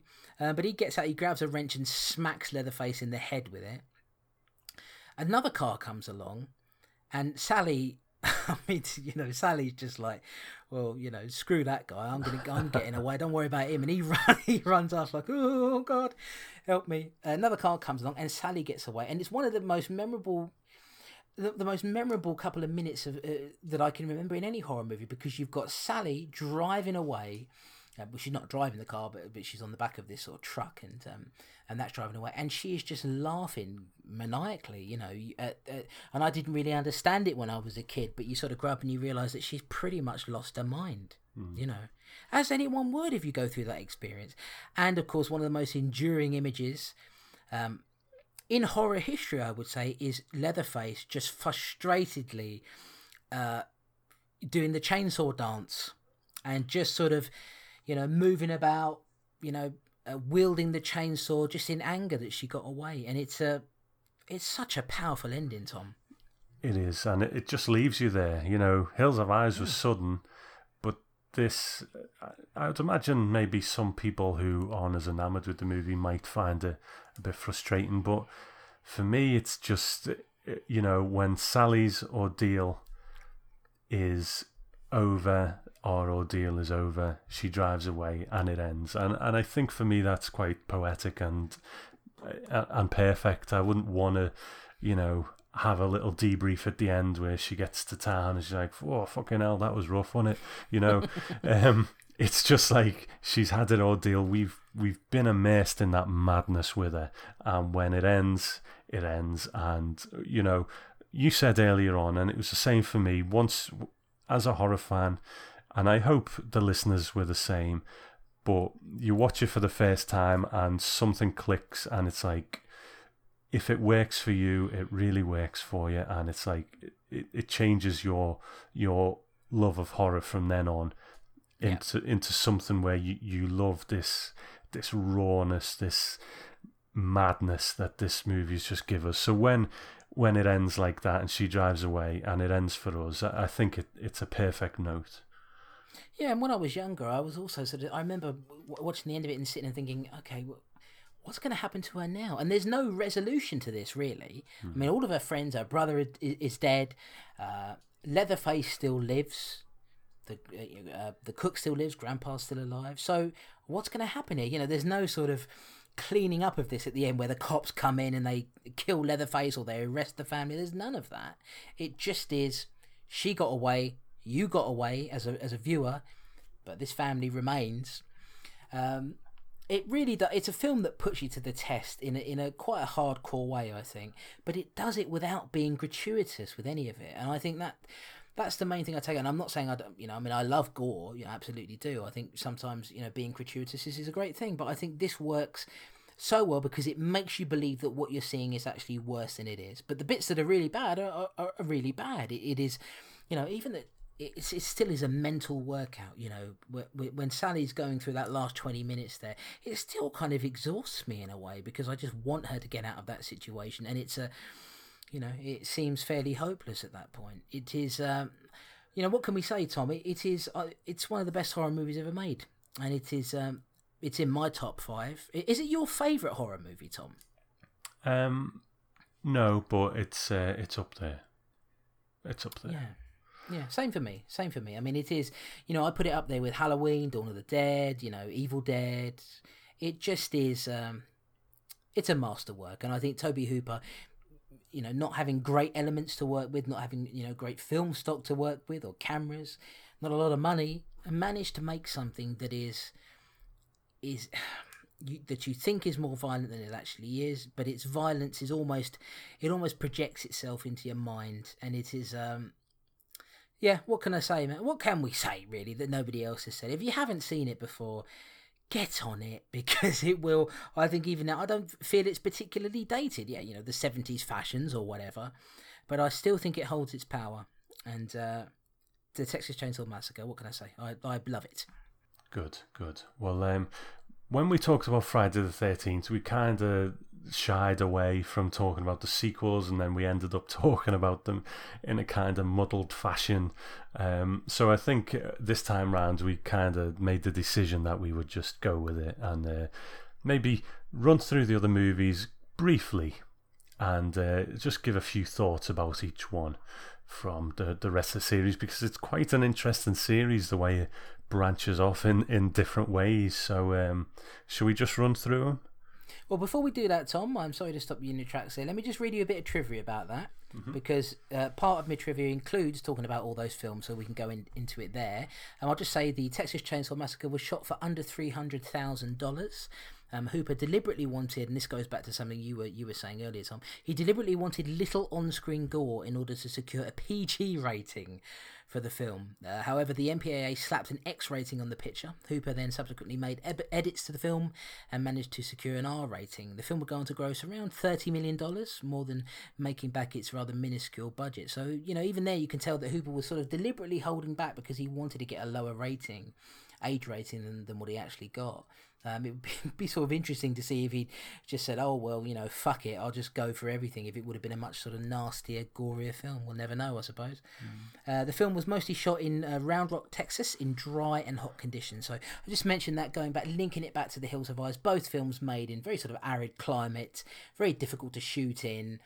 Uh, you know, so hot and clammy and, and sweaty and, and just very, very, and probably quite difficult for, for Gunnar Hansen because he had to wear a mask through the entire thing, a mask that couldn't be washed or anything like that. Um, although the film strongly hints at being based on a true story during the opening shot, this was in fact false. Um, the film was actually inspired by real life killer Ed Gein, or Gein, Ed Gein, I think it is. Ed Gein? Gein. Who knows? Gein. Ed Gein, who had taken to grave robbing and exhuming bodies in the 50s. He made trinkets out of the bones and wore the skin as a female suit, much like Leatherface. Um, like The Hills Have Eyes, the Sawney Bean legend was also an influence on Hooper when he was uh, writing the film or working on the film. Uh, so now we can sort of segue into what Tom was saying. Uh, Texas Chainsaw will go on to produce four direct sequels, with the character of Leatherface proving highly popular as a signature movie serial killer. Uh, Hooper returned as director for the Texas Chainsaw Massacre 2, which was released in 1986. That film was very tonally uh, different to the first, being much more comical and over the top. So let's start there, Tom. Um, The Texas Chainsaw Massacre 2, how do you feel about that? N- Just to, before we talk about any of them, I think if you're going to get anything out of any of these sequels, you you have to kind of detach yourself from the original Yeah. because there there is none of them really capture that, and none. I don't think any of them you look at and think, yeah, that's they're the same people, that's the same universe. You you have to kind of almost go into an else elseworld's place and, and detach yourself. But saying that, Texas Chainsaw Two, I I've got a lot of love for it. I really enjoy it. Um, I adore Caroline Williams, who played Stretch. I um I interviewed her once, and I, I might put that out on Gentleman's Grindhouse Radio one day. She is, she is Stretch. You know, you speak to her now. She's got that wonderful bubbly personality, and she she told some great stories. Um, and she's just, uh, you know, I adore her. She's still gorgeous as well. Um, but but the film, yeah, it's over the top. I mean, Chop Top is just ridiculous. Um, but I I really enjoy it. How about you? Yeah, I do as well. I mean, uh, Mark Kermode always says on the, uh, the Mayo and Kermode show, Kermode and Mayo rather. Um, I can't remember the exact quote or who it was from. I think it might have been from Alan Jones or perhaps Kim Newman. Um, and I'm, I, you know, I'm sort of, um, I, I just cannot remember the quote exactly what it was, but it was something to the effect of uh, the uh, Texas Chainsaw Massacre Two looks like it was made by somebody who not only uh, had not made the first film, but had not even seen the first film. Yeah. and that is very true. You know, it, this was Texas Chainsaw Massacre Two was directed by Tobe Hooper, but it is in it, apart from the characters themselves, it is so different that it, it I mean it's very comical. Uh, Tobe Hooper himself in, insisted, I guess around the time, maybe it was lately, I'm not sure exactly when he said it, but he insists that the original does actually have comical elements and people just don't notice them because they're so sort of taken by the intense proceedings. Um, I don't know so much about that. Perhaps that you could argue that the hitchhiker is, you know, because he's so over the top. Perhaps there are some comical elements to that. But certainly in in te- TCM two, it, it is ridiculous. Like like we say, I mean, it was released what bloody uh, twelve years or so after eleven or twelve years after the original. Don't go into it if you've not seen it. Don't go into it expecting it to be anything like the original. But it's a fun, it's a fun time. Yeah, it's it's an eighties slasher, you know. Uh, with it does have some madness of its own. I mean, Chop Top is just fucking insane, but uh, you know, it, it's it's more in the eighties slasher mold. Uh, but there's you know there's a lot to like about it. Yeah. Now I own this film, this next one, Tom, but I've actually never watched it. I've just I should probably do that soon. Leatherface, the Texas Chainsaw Massacre three. It followed in 1990 and featured a young Viggo Mortensen. What can you tell me about that? Mm. It also features Ken Foree. Um, it's uh, uh, and I again detached from the original. I think it's an okay slasher. You know, it, it's interesting. The release, there's a documentary, and it was directed by Jeff Burr, who has directed some Drek in his time. You know, um, but uh, but he, he's also quite a culty kind of um, horror director, and uh, and he's directed some fun stuff too. It's um, it's not a bad slasher. It, it's a lot of people give it hell, and and like I say, on that release, there's a documentary where everyone. It's quite an interesting documentary because everyone involved is just saying what went wrong, you know. Right. Um, but it's okay, you know. I don't mind it. I, I might give it a, a watch again soon. It's um, it's okay. Yeah, I'd like to give it a watch. I mean, what is what's it like tonally compared to the second one? Well, well, they it's a bit it's more serious. They're trying to get it back to the original, and and you can see that. But like, there's a totally different chainsaw family involved. Um, Leatherface is the only kind of link, but there's no explanation as to as to why. You know, um, it's it's almost a remake in itself. You know what I mean? It, and that's what I, I find about the Texas Chainsaw series. It there's not much in the way of connective tissue. Maybe part two there is, but the others are almost like a series of remakes.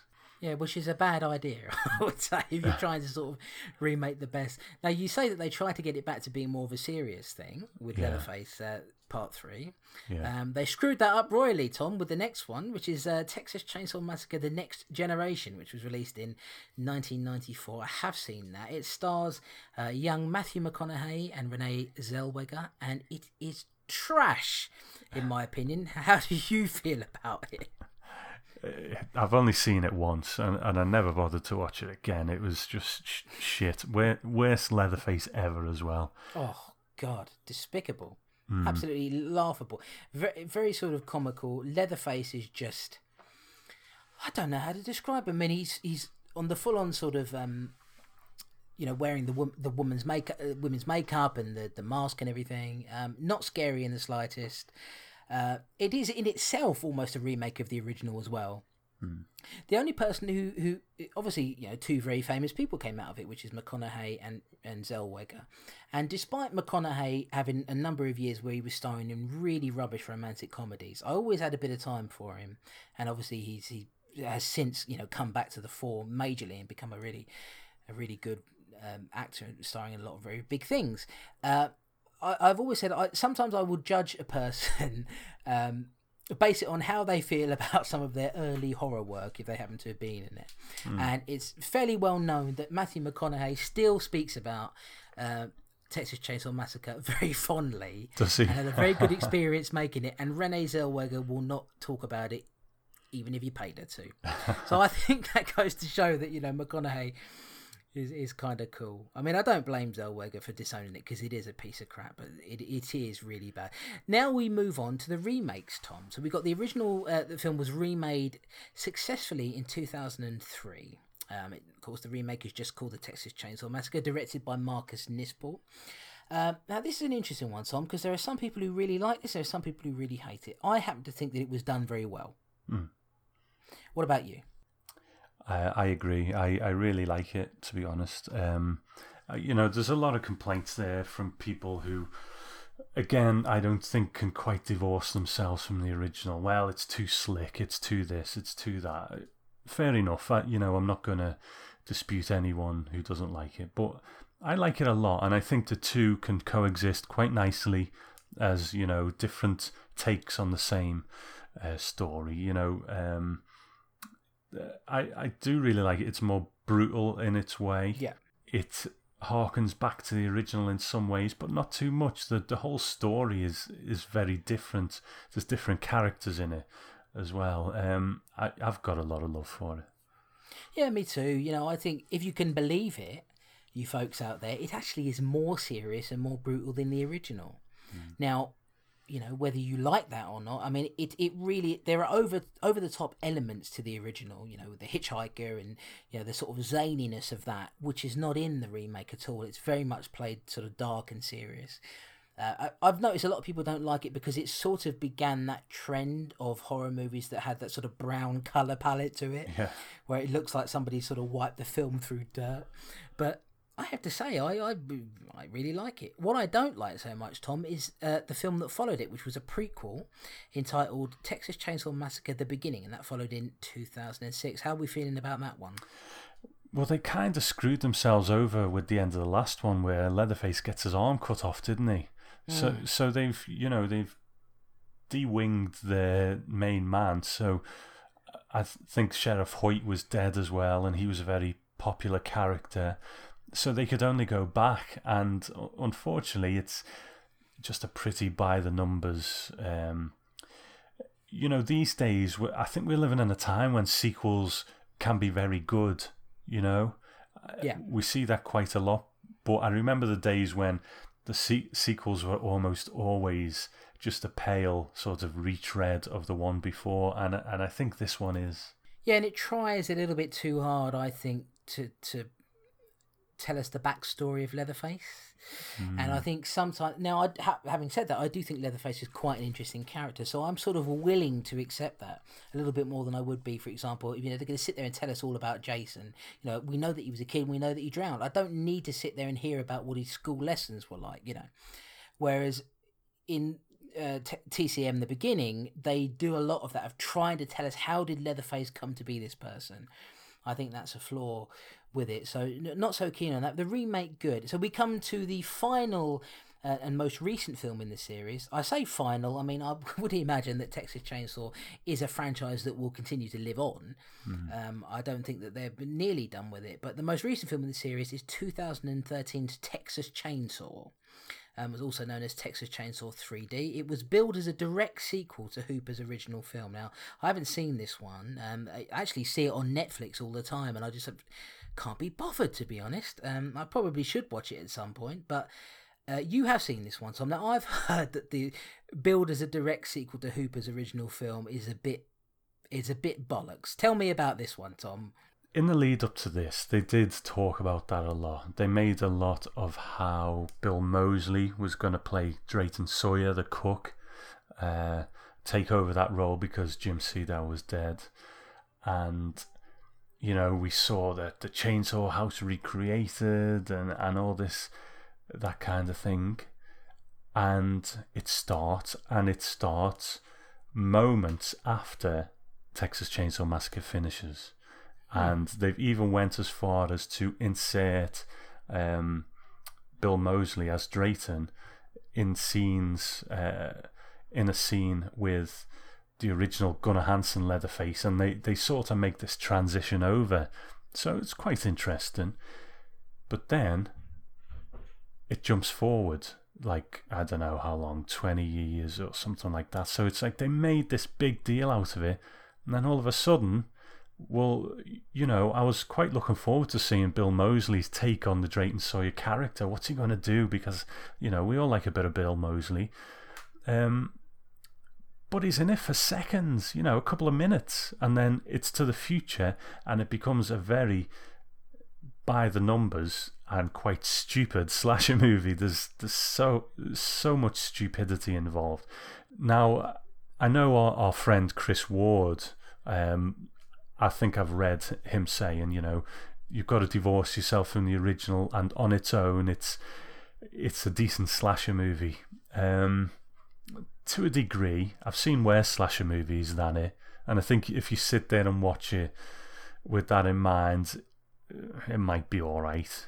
But it's um, it's not good, mate. It's not good, and if you say you, you don't you don't like the kind of backstory of Leatherface kind of thing being too um, being too much to the fore, then you're not going to want to know what comes next after this one, man. Because the next one is actually a prequel to the Texas Chainsaw Massacre, so they're just going all over the place with this thing.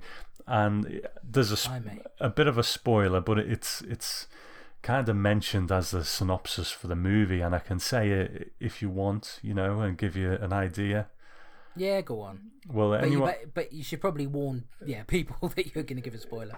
yeah, well, it, it's kind of what they're basing the whole sale of the movie on, so it's out there. But if you know, jump forward a couple of minutes if you don't want to know.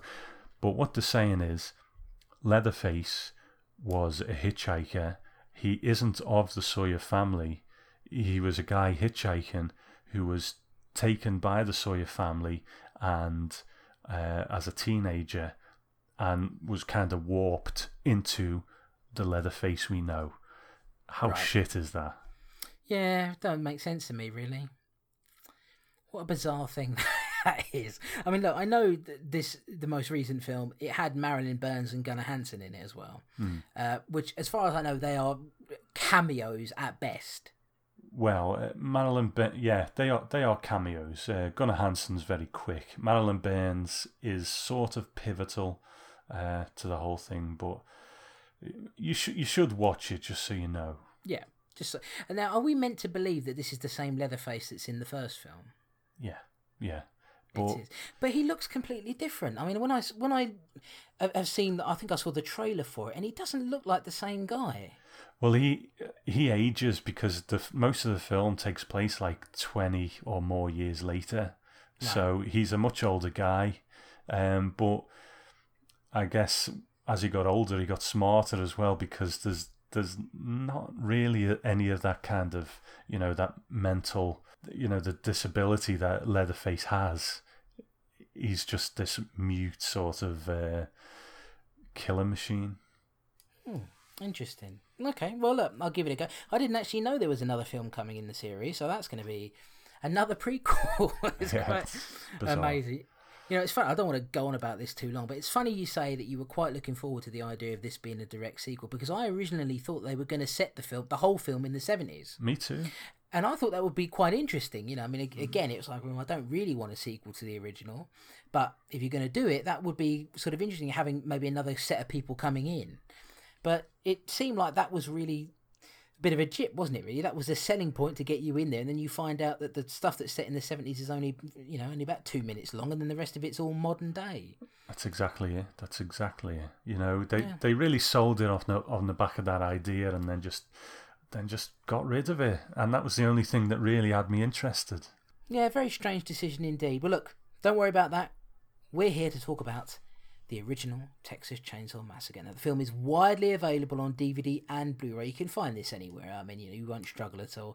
Uh, 40th anniversary edition was released in 2014 that includes a new 4K scan of the film and a plethora of extras. So let's quickly talk about that, Tom. Um, this was the uh, this the second copy of the film that I own on Blu-ray. There was a version that Yeah. came out a few years ago called the Seriously Seriously Ultimate Edition. um, so I assume they probably got that wrong. Um, I then had about three different DVD versions of it. I didn't think it was possible for the film to look any better than it did on the Blu-ray I had before, but I was wrong. Um, the 40th anniversary edition whatever restoration work they did on that, it's the best I've seen the film look.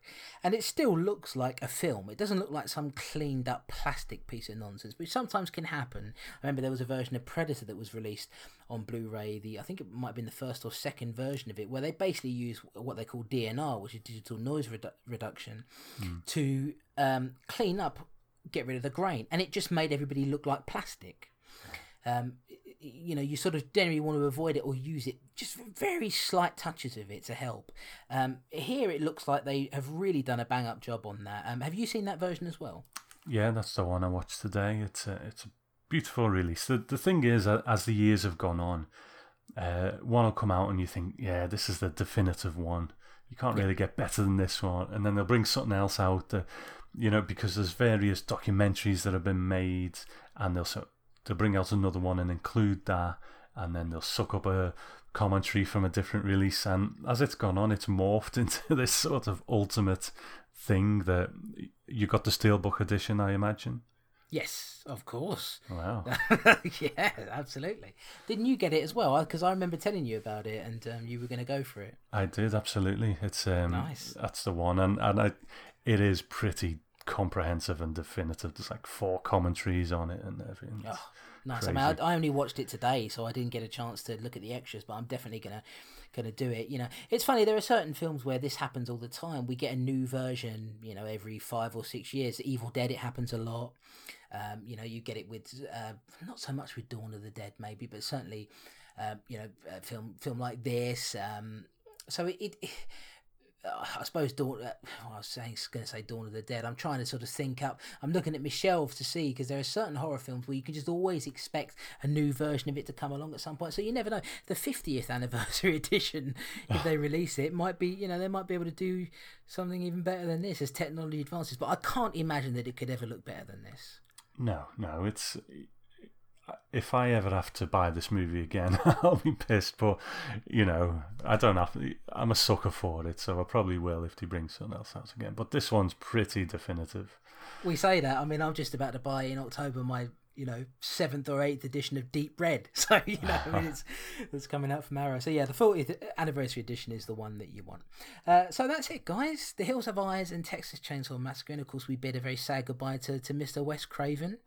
Um, it, it is a shame that we didn't, you know, sort of get to watch one of his masterpieces that he's made, a Nightmare on Elm Street, for example. But um, we will definitely miss that man. And what can we say about Texas Chainsaw? It's it's a classic. If you've somehow not seen it, and assuming you're not pissed off that we've basically spoiled the entire thing for you, go and see it because it is it's a bit of a life changing moment, really. Uh, Tom, it's time to move on to the next section of the show. The if you like the final section of the show, let's listen to some feedback.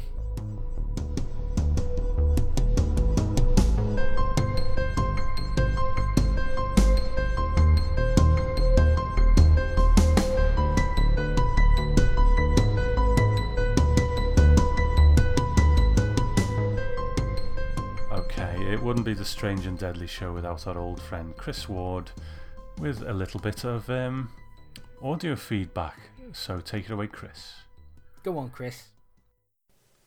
Hello, boys. It's uh, Chris Ward here. I just thought I'd uh, drop you a line as it's been a while. Um, I think uh, your Friday the 13th show was the last time I spoke to you, um, which I happily played my son that episode because uh, we were on a long car journey, and I said, Hey, son, listen to this. You'll hear uh, your dad mentioned on this podcast in a minute, and then Chris proceeded to make a joke about me masturbating in the dark, which I now, every time we listen to my iPod, I get, is the guy on the radio going to talk about you masturbating again?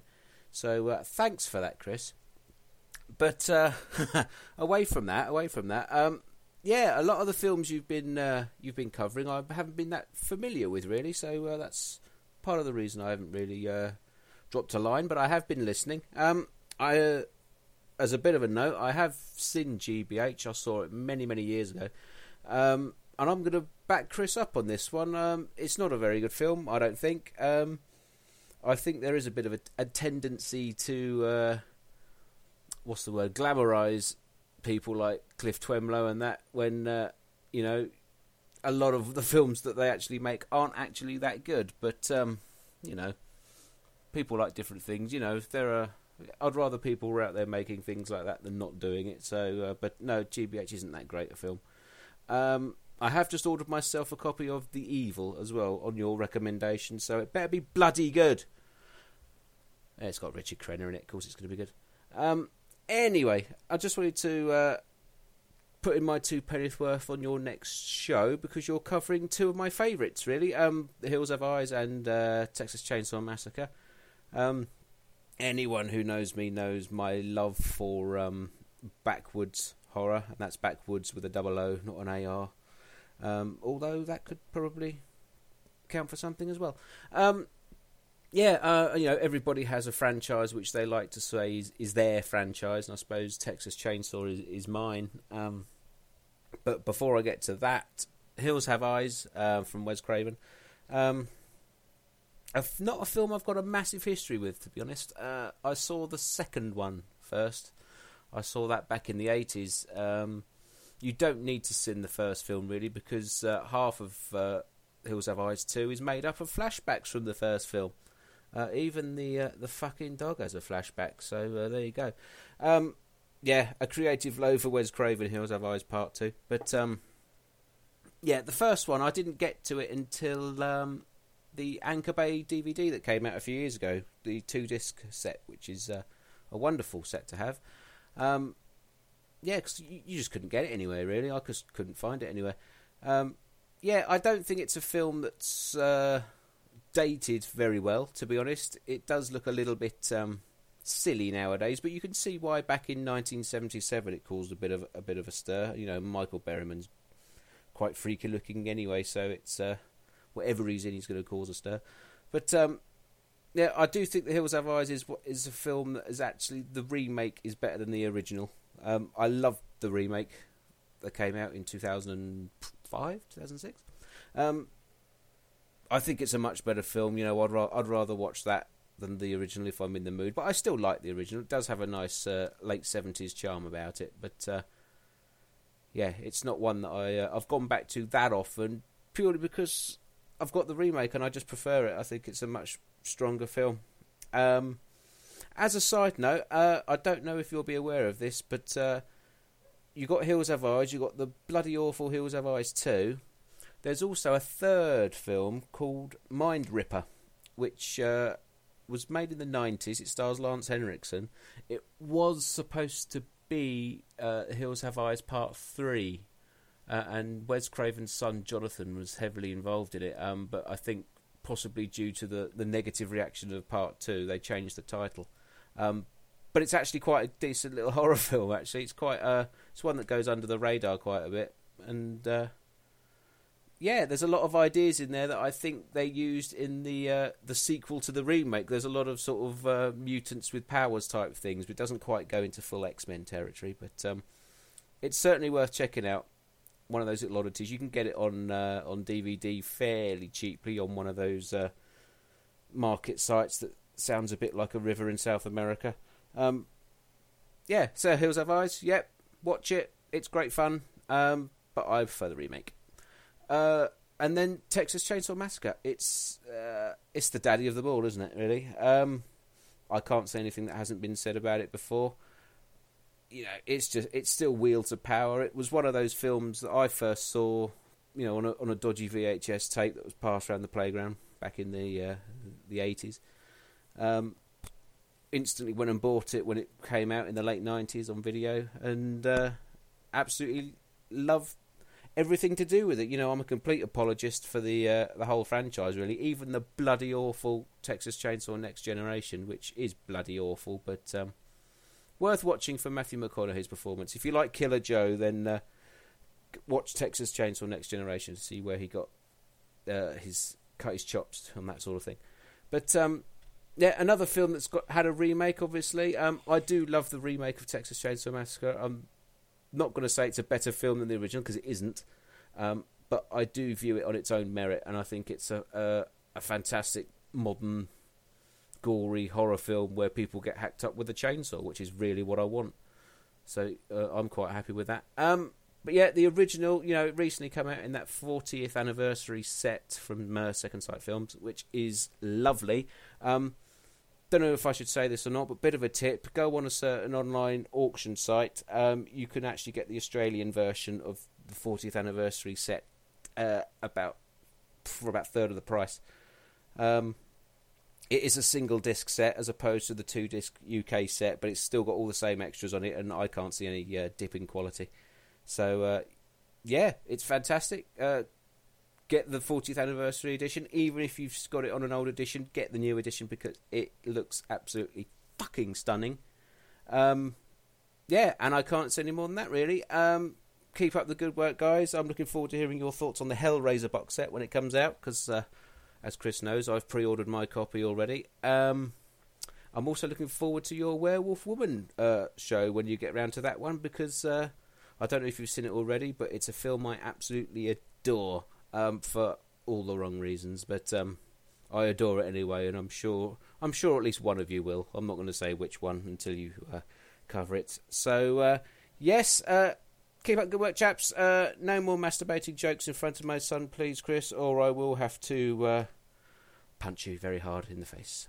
Uh, no, I wouldn't. I wouldn't do that. Of course, I wouldn't do that. Um, I'd make Tom do it. Okay, cheers then. bye. So there we go. Thanks for that, Chris. Good to hear your voice on the podcast again, mate. Uh, always appreciated. And you know, I, th- I, think he's generally in tune with us there. He, you know, he likes uh, Texas Chainsaw remake as well. Thinks Hills Have Eyes remake is better than the original, and so on. So yeah, I I think he's he's quite in tune with us on this one. Yeah, I mean, I agree with him on The Hills Have Eyes. Um, I think he likes Texas Chainsaw more than us. The the uh, the latest one I'm talking about, obviously not the original. Um, so that's you know interesting. Again, I haven't seen it, so I can't judge it. Uh, but yeah, nice to hear from you, Chris. Nice to know you're sort of in tune with us. This was an episode that we were sort of building up to, really, and we've been watching a lot of obscure stuff lately on some of the more recent episodes. It's been nice to come back to some stuff that's a, a, bit better known, and nice to know that you're you're with us on that. And um, and yeah, so thanks, Chris. Yeah, thank you. And um, I think we got a, a bit of feedback from a new feedbacker, Andrew Smith. Yeah, I think so. Uh, yeah, Andrew Smith. Uh, he says he's wrote an email email to us. He says, "Hi guys, have been listening to you guys only in the last couple of months via the Video Nasties podcast. Uh, that's Chris Brown's podcast. Uh, it has become my current favourite podcast. You both offer serious and entertaining viewpoints to these, well, interesting films. It may be good to hear reasons behind the censorship and controversy of these films by the likes of BBFC and uh, DPP. It has been interesting to watch these films as I go along before listening to each podcast and just finished listening to the Abducted and Held Prison episode. You forgot to mention the uh, unique woman, bur- a unique woman buried up to her neck in dirt, then strangled to death by python scene in Hell Prison. Uh, keep up the good work, and may we all keep journeying along this strange and deadly Section 3 path to its end. P.S. Gotta love Firecracker. No, I don't have to like it, and I won't. so that is uh, an email from Andrew Smith there. Thanks, Andrew. Yeah, nice good to hear from you. Yeah, good to hear from a new feedbacker. Um, it may be good to hear reasons behind the censorship and controversy of these films by the likes of the BBFC and DPP. Uh, we don't tend to go into that much, do we? I mean, Chris No. Brown did a lot on the Video Nasties podcast. I think the reason for that is it's it's not as well documented with these ones, I don't think. And if it is, we haven't really got the time to look at it. So it- I think for us, this was al- always just probably a more surface thing. I mean, you do uh, a bit of research on them. I do bugger all. Um, but uh, I, I think that's probably the reason. You know, I think we're we're coming at it from a, a slightly different angle than than Chris Brown did on the Video Nasties one, which was quite academic. We're we're just those two guys sitting wanking in a cinema. Yes, we are. If you, that's a good callback, Tom. Back Mm. to the, uh, I think that was the first episode where I came up with that. Regretted it ever since. uh, but it, it is, um, yeah, absolutely. You know, at the end of the day, we're just two guys talking about the movies that happen to be on the list, really, and that's about it. You know, we don't. re- It, this is not some. You know, it's not a podcast where we're going to talk about the history of the video nasties. For that, you've got, you know, Chris Brown's uh, Chris Brown's podcast and his book, and also there's so much information out there about the BBFC and the video nasties that I think you're sort of well catered for there. So no, we're more just about talking about the films, really. Uh, but yeah. So now, Tom, we have audio from our friends Brandy and Dave Jacola. Why don't you tell me about them? And also, they've had a bit of a move recently, haven't they, Tom? Things are changing in their world.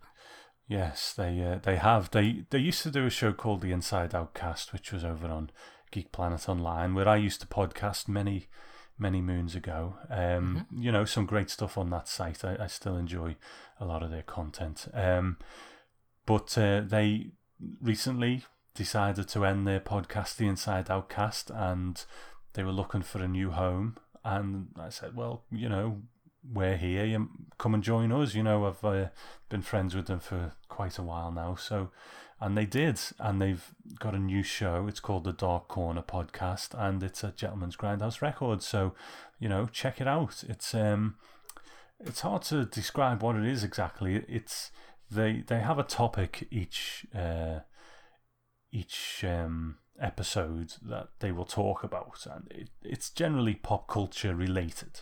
Uh, but it's also very much a kind of slice of their life as well. Their their life as these two gots living in Utah, and you know what they get up to in their day to day lives as well, which is um you know entertaining too. So it's the, it's the two kind of things melded together. So yeah, it's there on Gentleman's Grindhouse Records to check them out, and we're glad to have them.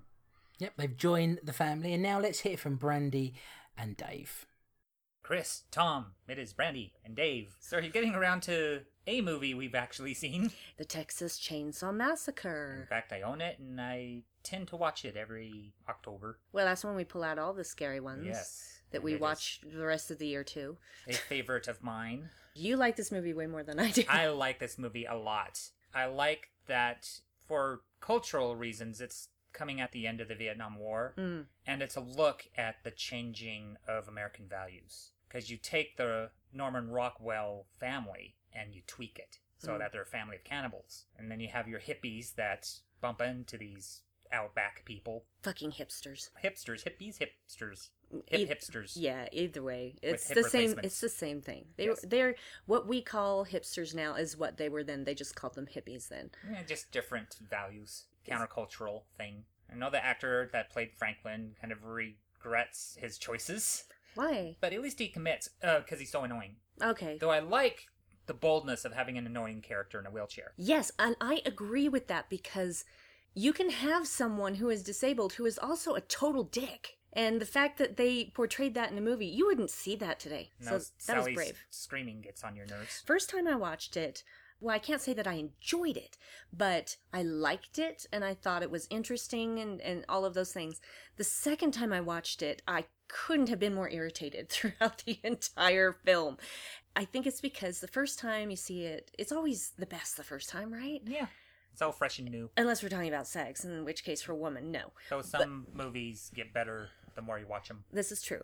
I will agree that it is very good at creating atmosphere, at creating a sense of dread and horror. However, shut that fucking woman up. I mean, that scene where there, she's tied to the chair at the dinner table. Oh, yeah, that's my she- favorite scene. She is screaming through the entire scene, and I just, wa- I want to eat her, Mm-hmm. and not in a sexual way. I want to shut her up. She's really out there, and her eyes going from side to side when they get Grandpa the hammer to bash her in the head. Mm-hmm. Really harrowing, scary scene. And not a lot of blood. No. It's all imagined. It's all theater of the mind stuff. Oh yes, it's most of the movies from that era tend to actually be that way. There's a lot less blood than Mhm. people think there is. Like hanging people up on a hook and bashing them on the head, and boy, the actor just shaking the legs like having convulsions. Very Mhm. convincing. honestly, it is a good movie. It's just I couldn't take the screaming. I love how Tobe Hooper uses the camera. And it's dirty and grimy, but at the same time kind of beautiful because he captures that like Texas landscape. Yes, well, we just- won't talk about how I feel about Texas. Yeah, well, that's exactly about Texas. it's a barren hellscape. Okay, no, a lot of people live there, and there are some good people who live there. I'll shut up. and nice and quotable too. Like I'm the killer. And that sound of the camera. And the opening with John Larroquette from Night Court doing the voiceover I know, intro weird, crazy. with Psycho, based on the exploits of Ed Gein, who actually would dig up graves and mess with the corpses. Of course. So, One last thing, there's a band, well, they're defunct now, I do believe, but they're from Cincinnati, and there's a fellow horror podcast called Night of the Living Podcast. We were good friends of ours. hmm And one of the members of NOTLP was in this band called Pike. oh yes, Pike. And they have this kind of post punk, horror punk kind of vibe. And they have an original song called Summer of 73, which is all about the Texas Chainsaw Massacre. Oh And god, they- that movie's as old as I am. Yeah. Shit. And it has a video on YouTube. Maybe I'll link you guys to it. I really like Texas Chainsaw Massacre. It's one of my favorite movies. And I like it once, and I can appreciate its value in the horror culture, but I never want to see it again. It's even darkly comedic if you know to look for it. Oh, absolutely. I don't disagree on any of those things, but I'm never going to watch it again because I will just want to bash that girl's head in myself. And I don't blame you. It's not her, it's me. If it's fingernails on chalkboard, then I. Why would understand you say that? Because that's probably the same reaction you had to the screaming. But you know that makes my teeth hurt when you say fingernails on a chalkboard. So that's our feedback for Texas Chainsaw Massacre. We love the show, of course, Of course. and we always look forward to every episode. Yes, we do. Well done, both of you. You're the best duo podcasters besides us. Just kidding. No, you're good. Your you guys best are male on male. Well, that was wrong. Okay, wow. Male with male? No, that's Uh, also wrong. Uh, you are the best horror duo podcast. Not cover- featuring a woman. Co- covering the Section 3. Get too specific. It's I'm not gonna work. sorry. I apologize. We love you. Bye. Thank you very much, Brandy and Dave. Now, Brandy made a really interesting point there, Tom, which I uh, mentioned earlier on, actually, uh, when we were reviewing uh, Texas Chainsaw. Uh, Marilyn Burns is screaming. She finds it incredibly irritating. uh, it sort of puts her off the movie in a way. I mean, I can understand that. What about you? Yeah, I mean, it, it, it doesn't for me, but if if it does for someone, I, I can kind of see where they're coming from. So yeah, I I see where you come from there, Brandy. Yeah, I mean, I many years ago I had a had a girlfriend long in the past who what who found the sound of a violin incredibly irritating. So like you know when the you know Friday the Thirteenth has that music dun dun dun dun dun dun dun dun dun, dun you know, and it's very sort of sharp um, violin playing, and um, it just totally grated with her, and and.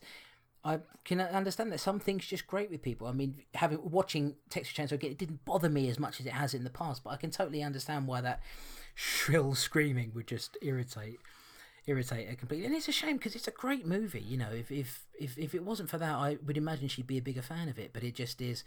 Some people just have the you know they just have those things, don't they? Just little things that irritate them, and it just makes them difficult, makes it difficult to um Odd, oddly enough, this is a very very strange thing. That's on a completely different kind of. Well, it's a completely different kind of medium. It's music. There's a band called Cream, which of course is uh, you know Jack Bruce and Ginger Baker and um, Eric Clapton, and on their uh, one of their albums there is a this is so weird uh, the first track on one of their albums which i cannot remember the name of now um, there is eric clapton does this very sharp stroke on the guitar throughout the whole song and i can't stand it and it's not that i don't love the band or the song i do but it just the stroke on the guitar it just grates with my ears for some reason i can't take it so um, we all have, i think we all have our foibles don't we at the end of the day Absolutely, absolutely. So, um, anyway, guys, thanks for the feedback, and it's good to have you on board, and uh, hope to hear from you again soon. Absolutely, good to have you. All right, so it's time once again to say aloha to our man in Hawaii, Rob Maloha. Wait, doesn't he live up north somewhere? That's right, Hawaii in uh, Manchester. He um, he says, "Aloha, Chris and Tom. Hope you're both well. The last show was great as always, but it's a bit of a distant memory now, I'm afraid. No digs intended. Shut well, up. You, well, you've picked two absolute classics that no true horror fan doesn't love, and I'm not really sure that I've got anything new to say about them. Uh, that's we struggled with that as well. Because of that, I thought I'd share some personal anecdotes, particularly of Texas Chainsaw Massacre. Being the classic that it is, Texas uh, Chainsaw was one of the first banned horror films that I sought out back in the late 80s, early 90s. I knew a friendly market trader who was also a horror fan and sold bootlegs of all the banned and cut, cut films in their uncut versions. You'd even get a discount if you provided your own VHS for them to record on. When I went to collect my copy, they'd drawn a chainsaw on the label. That's service. What stuck with me after my first viewing was the screaming. Here we go. The film felt so intense, and the last half an hour of almost constant screams is hard to forget. I thought that had been sold a censored version as there was a severe lack of on screen gore, but obviously I now know that the gore really isn't there. I also attended an eventful midnight cinema screening, although still banned. I guess it must have been banned because Rob knows his shit, so uh, it probably was. A local Actually, council. if you want to talk about, sorry, Tom, if you want to talk about somebody who covers all of these things and the BBFC, have a look at Rob's Twitter account because he does probably does more research than we do. Yeah, he does. Uh, although still banned, local councils could show it at cinemas. During the scene where Franklin is dispatched in the woods, a guy jumped onto the stage in front of the screen with a white sheet over him, shouting, "Ooh, scary! I'm going to kill you!" and hell. and was subsequent what a knob, and was hmm. subsequently escorted out by cinema staff. A few moments later, he burst back in, brandishing an electric knife, and danced around in front of the screen until staff wrestled him to the floor and dragged him out. Those were the days. Good God, man. I think that would scar me for life if I saw that at a, screening of a movie like that. Yeah, I know. Although I absolutely love The Hills Have Eyes, I was also always after the banned or heavily censored films, and Hills was easy to get, even in the late 80s, so didn't get as many viewings. The first time I became aware of it, though, was on a bootleg of the uncut version of The Evil Dead when I saw the poster in the basement of the cabin. I thought that if the poster was in that basement, it must be a film worth seeing. It was great revisiting Hills recently, and it's a film that grows on me more with each viewing. Unfortunately, with the sad news of the death of Wes Craven, I've been watching his films with a heavy heart. As I'm a bit fixated with censorship, I'll leave you with some censorship info. Neither of these films are available in their original cuts, and for once, it's nothing to do with the BBFC.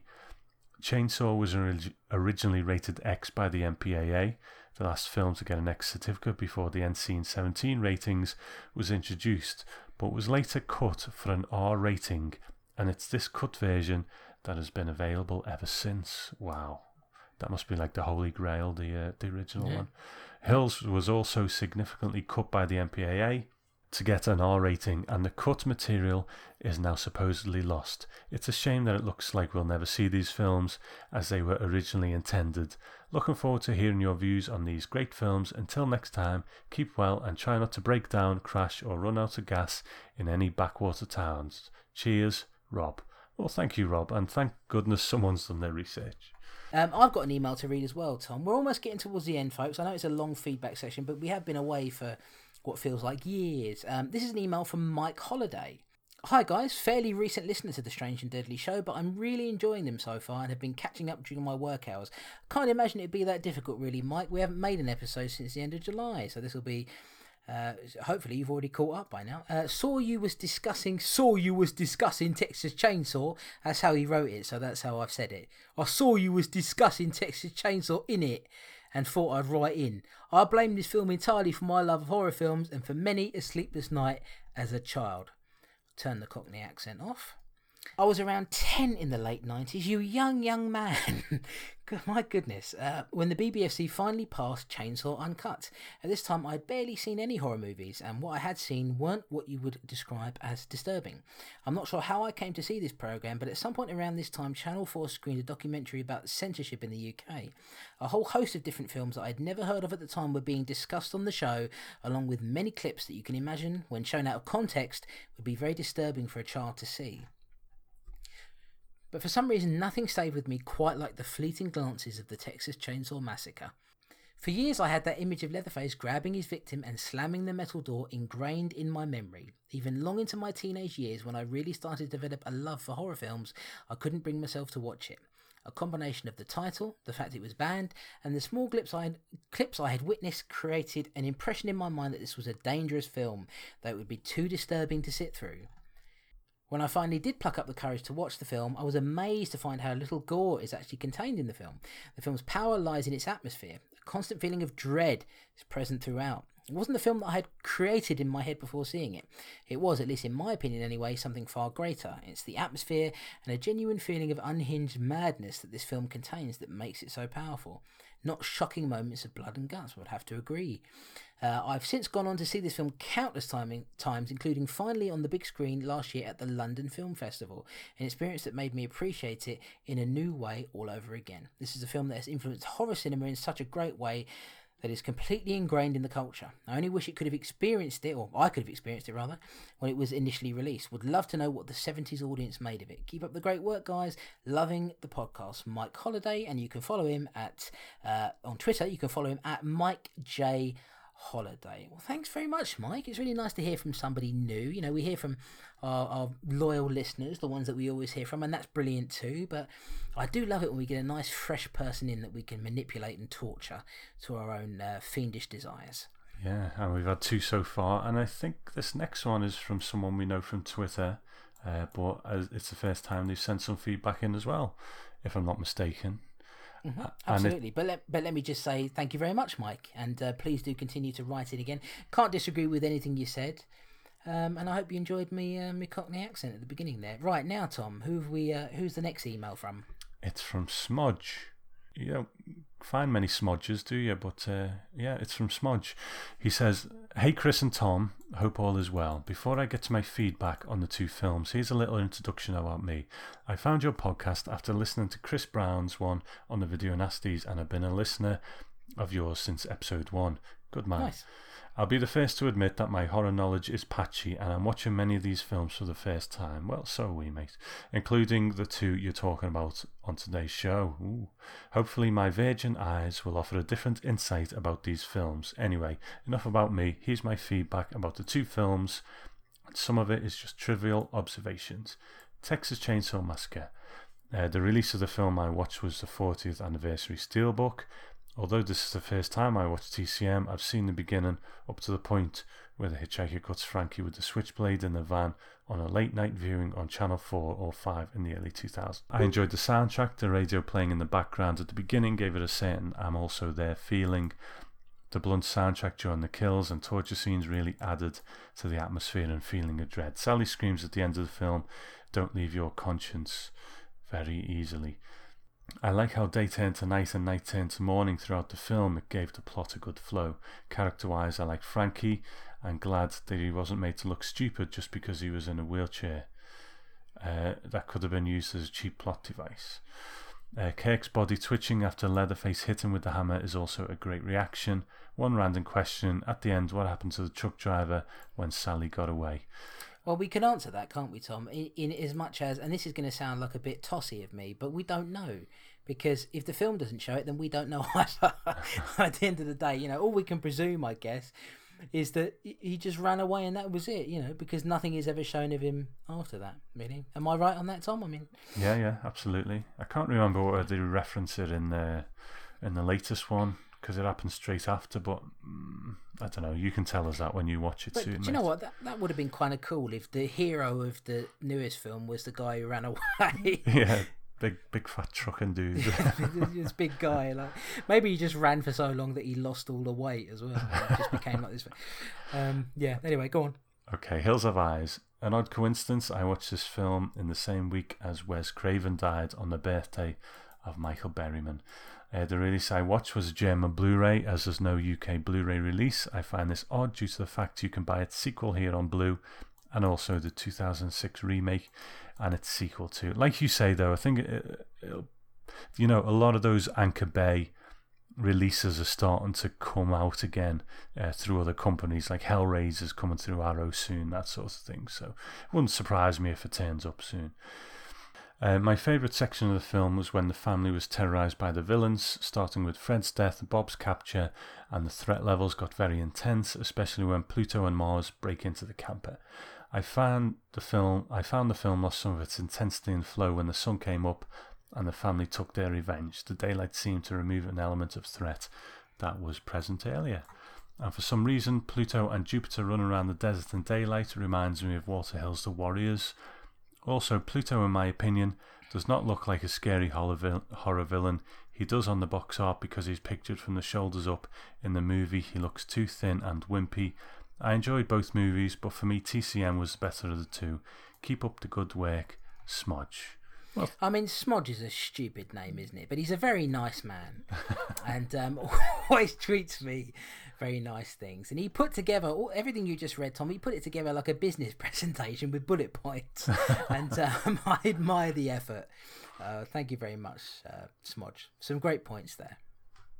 Okay, well, uh, yeah, thank you, Smodge. It's um, like we like we say, we always love getting uh, feedback from new people, and um, and yeah, great stuff. We got three, so uh, thanks everyone. And if you want to email us next time, our email address is feedback at strangeanddeadly.com. Yep, and if you want to speak to either of us on Twitter, uh, you can do so. I'm at the Gore Boy, and where are you, Tom? I'm at Grindhouse Tom, and also we've got our Strange and Deadly Twitter feed, which is at Strange Deadly. Absolutely. Now, Tom, what's going on uh, over at Gentleman's Grindhouse Records? Is there anything that we need to be looking forward to? Uh, kind of. Um, I think because I, I have been a bit unavailable as of late, uh, there's not been much going on. But, you know, I do a podcast called Gentleman's Grindhouse Radio, which is an interview podcast, and I'm kind of sad it doesn't get more, you know, more of an audience than it does. It, it is more or less a monthly show, uh, so maybe that's that's why. But there's some great interviews on there with people, and it's not me as a great interviewer; it's just interesting people, and um, you know, I've got more coming up. There's some great names. You know, I've had Tony Todd on there. Um, I've had uh, Gary Smart, who made the Hellraiser documentary that we've both talked about so much. Um, upcoming people, I've got the female Cenobite Barbie Wilde. Uh, there's a, some stuff from the Liverpool Horror Festival that I went to lately. So there's a lot of cool stuff on it, and I think you know I, I would like that show to to build up a bit. But um, but yeah, the usual stuff as well. Twilight Zone podcast. I'm working on a new one as well, so that'll be out soon. Yeah, and if you happen to have discovered Tom through this show, um, have a listen to the Twilight Zone podcast because it's completely different. Tony, like he comes on there with his big boy voice, uh, his big boy deep voice, and just you know enchants you. So it's a uh, yeah, very very interesting show. And also, Tom, you bought a PlayStation Four.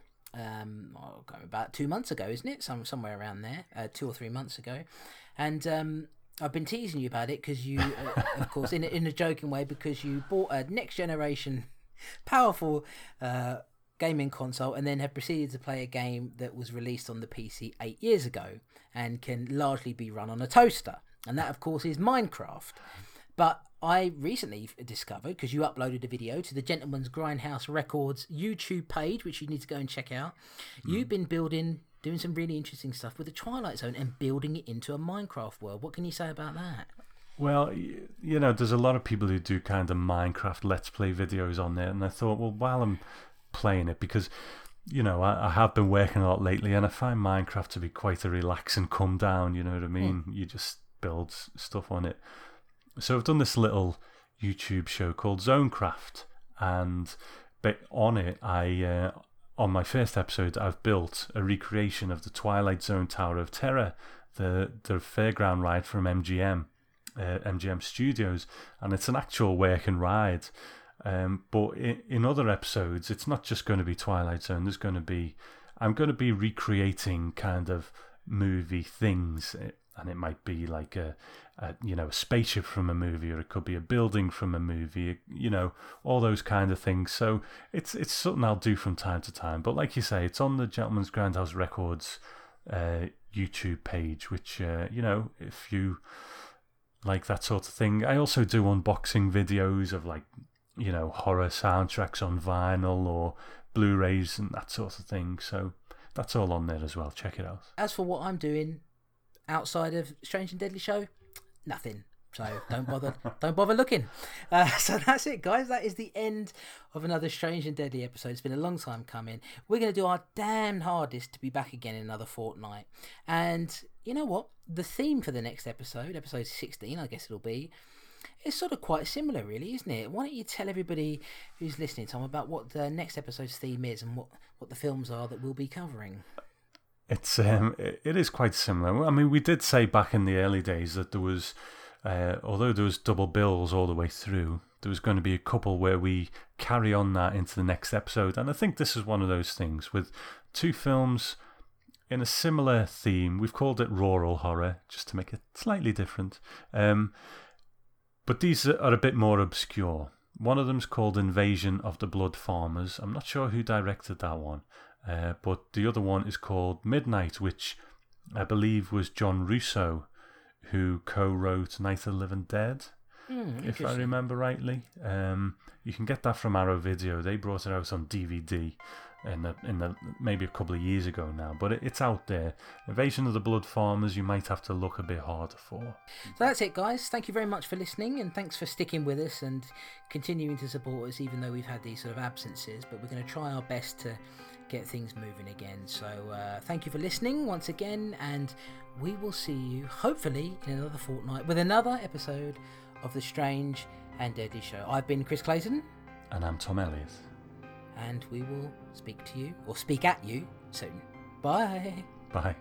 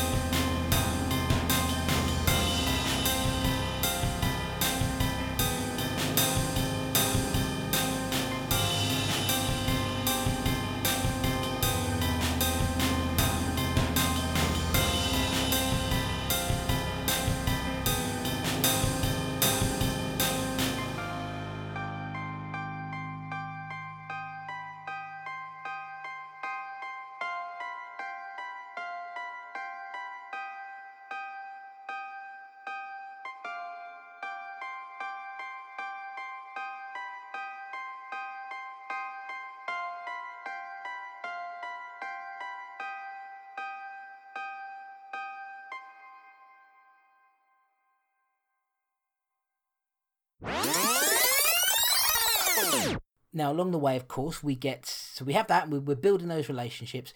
We get introduced to a character, the hitchhiker, and this is really where I I think this is where things start to get just a little crazy. You have the hitchhiker, who, again, at this point, we don't know that he's actually part of the cannibal family. He comes in. He's, uh, you know, um, what do you call it when it, when you you want to ride? I've forgotten the name of it. Uh, Hitchhike. Hitchhiker. Oh, hitchhiking. Just what called him the. Hitchhiker. oh my god. Oh god. Oh. What's that thing the hitchhikers do? What's that? Thing? What does the what does a hitchhiker do? Uh, uh, uh, let me, I better start that again. Okay. Oh, I'm debating now whether I should put that in the episode. Everyone would think I'm a complete tit.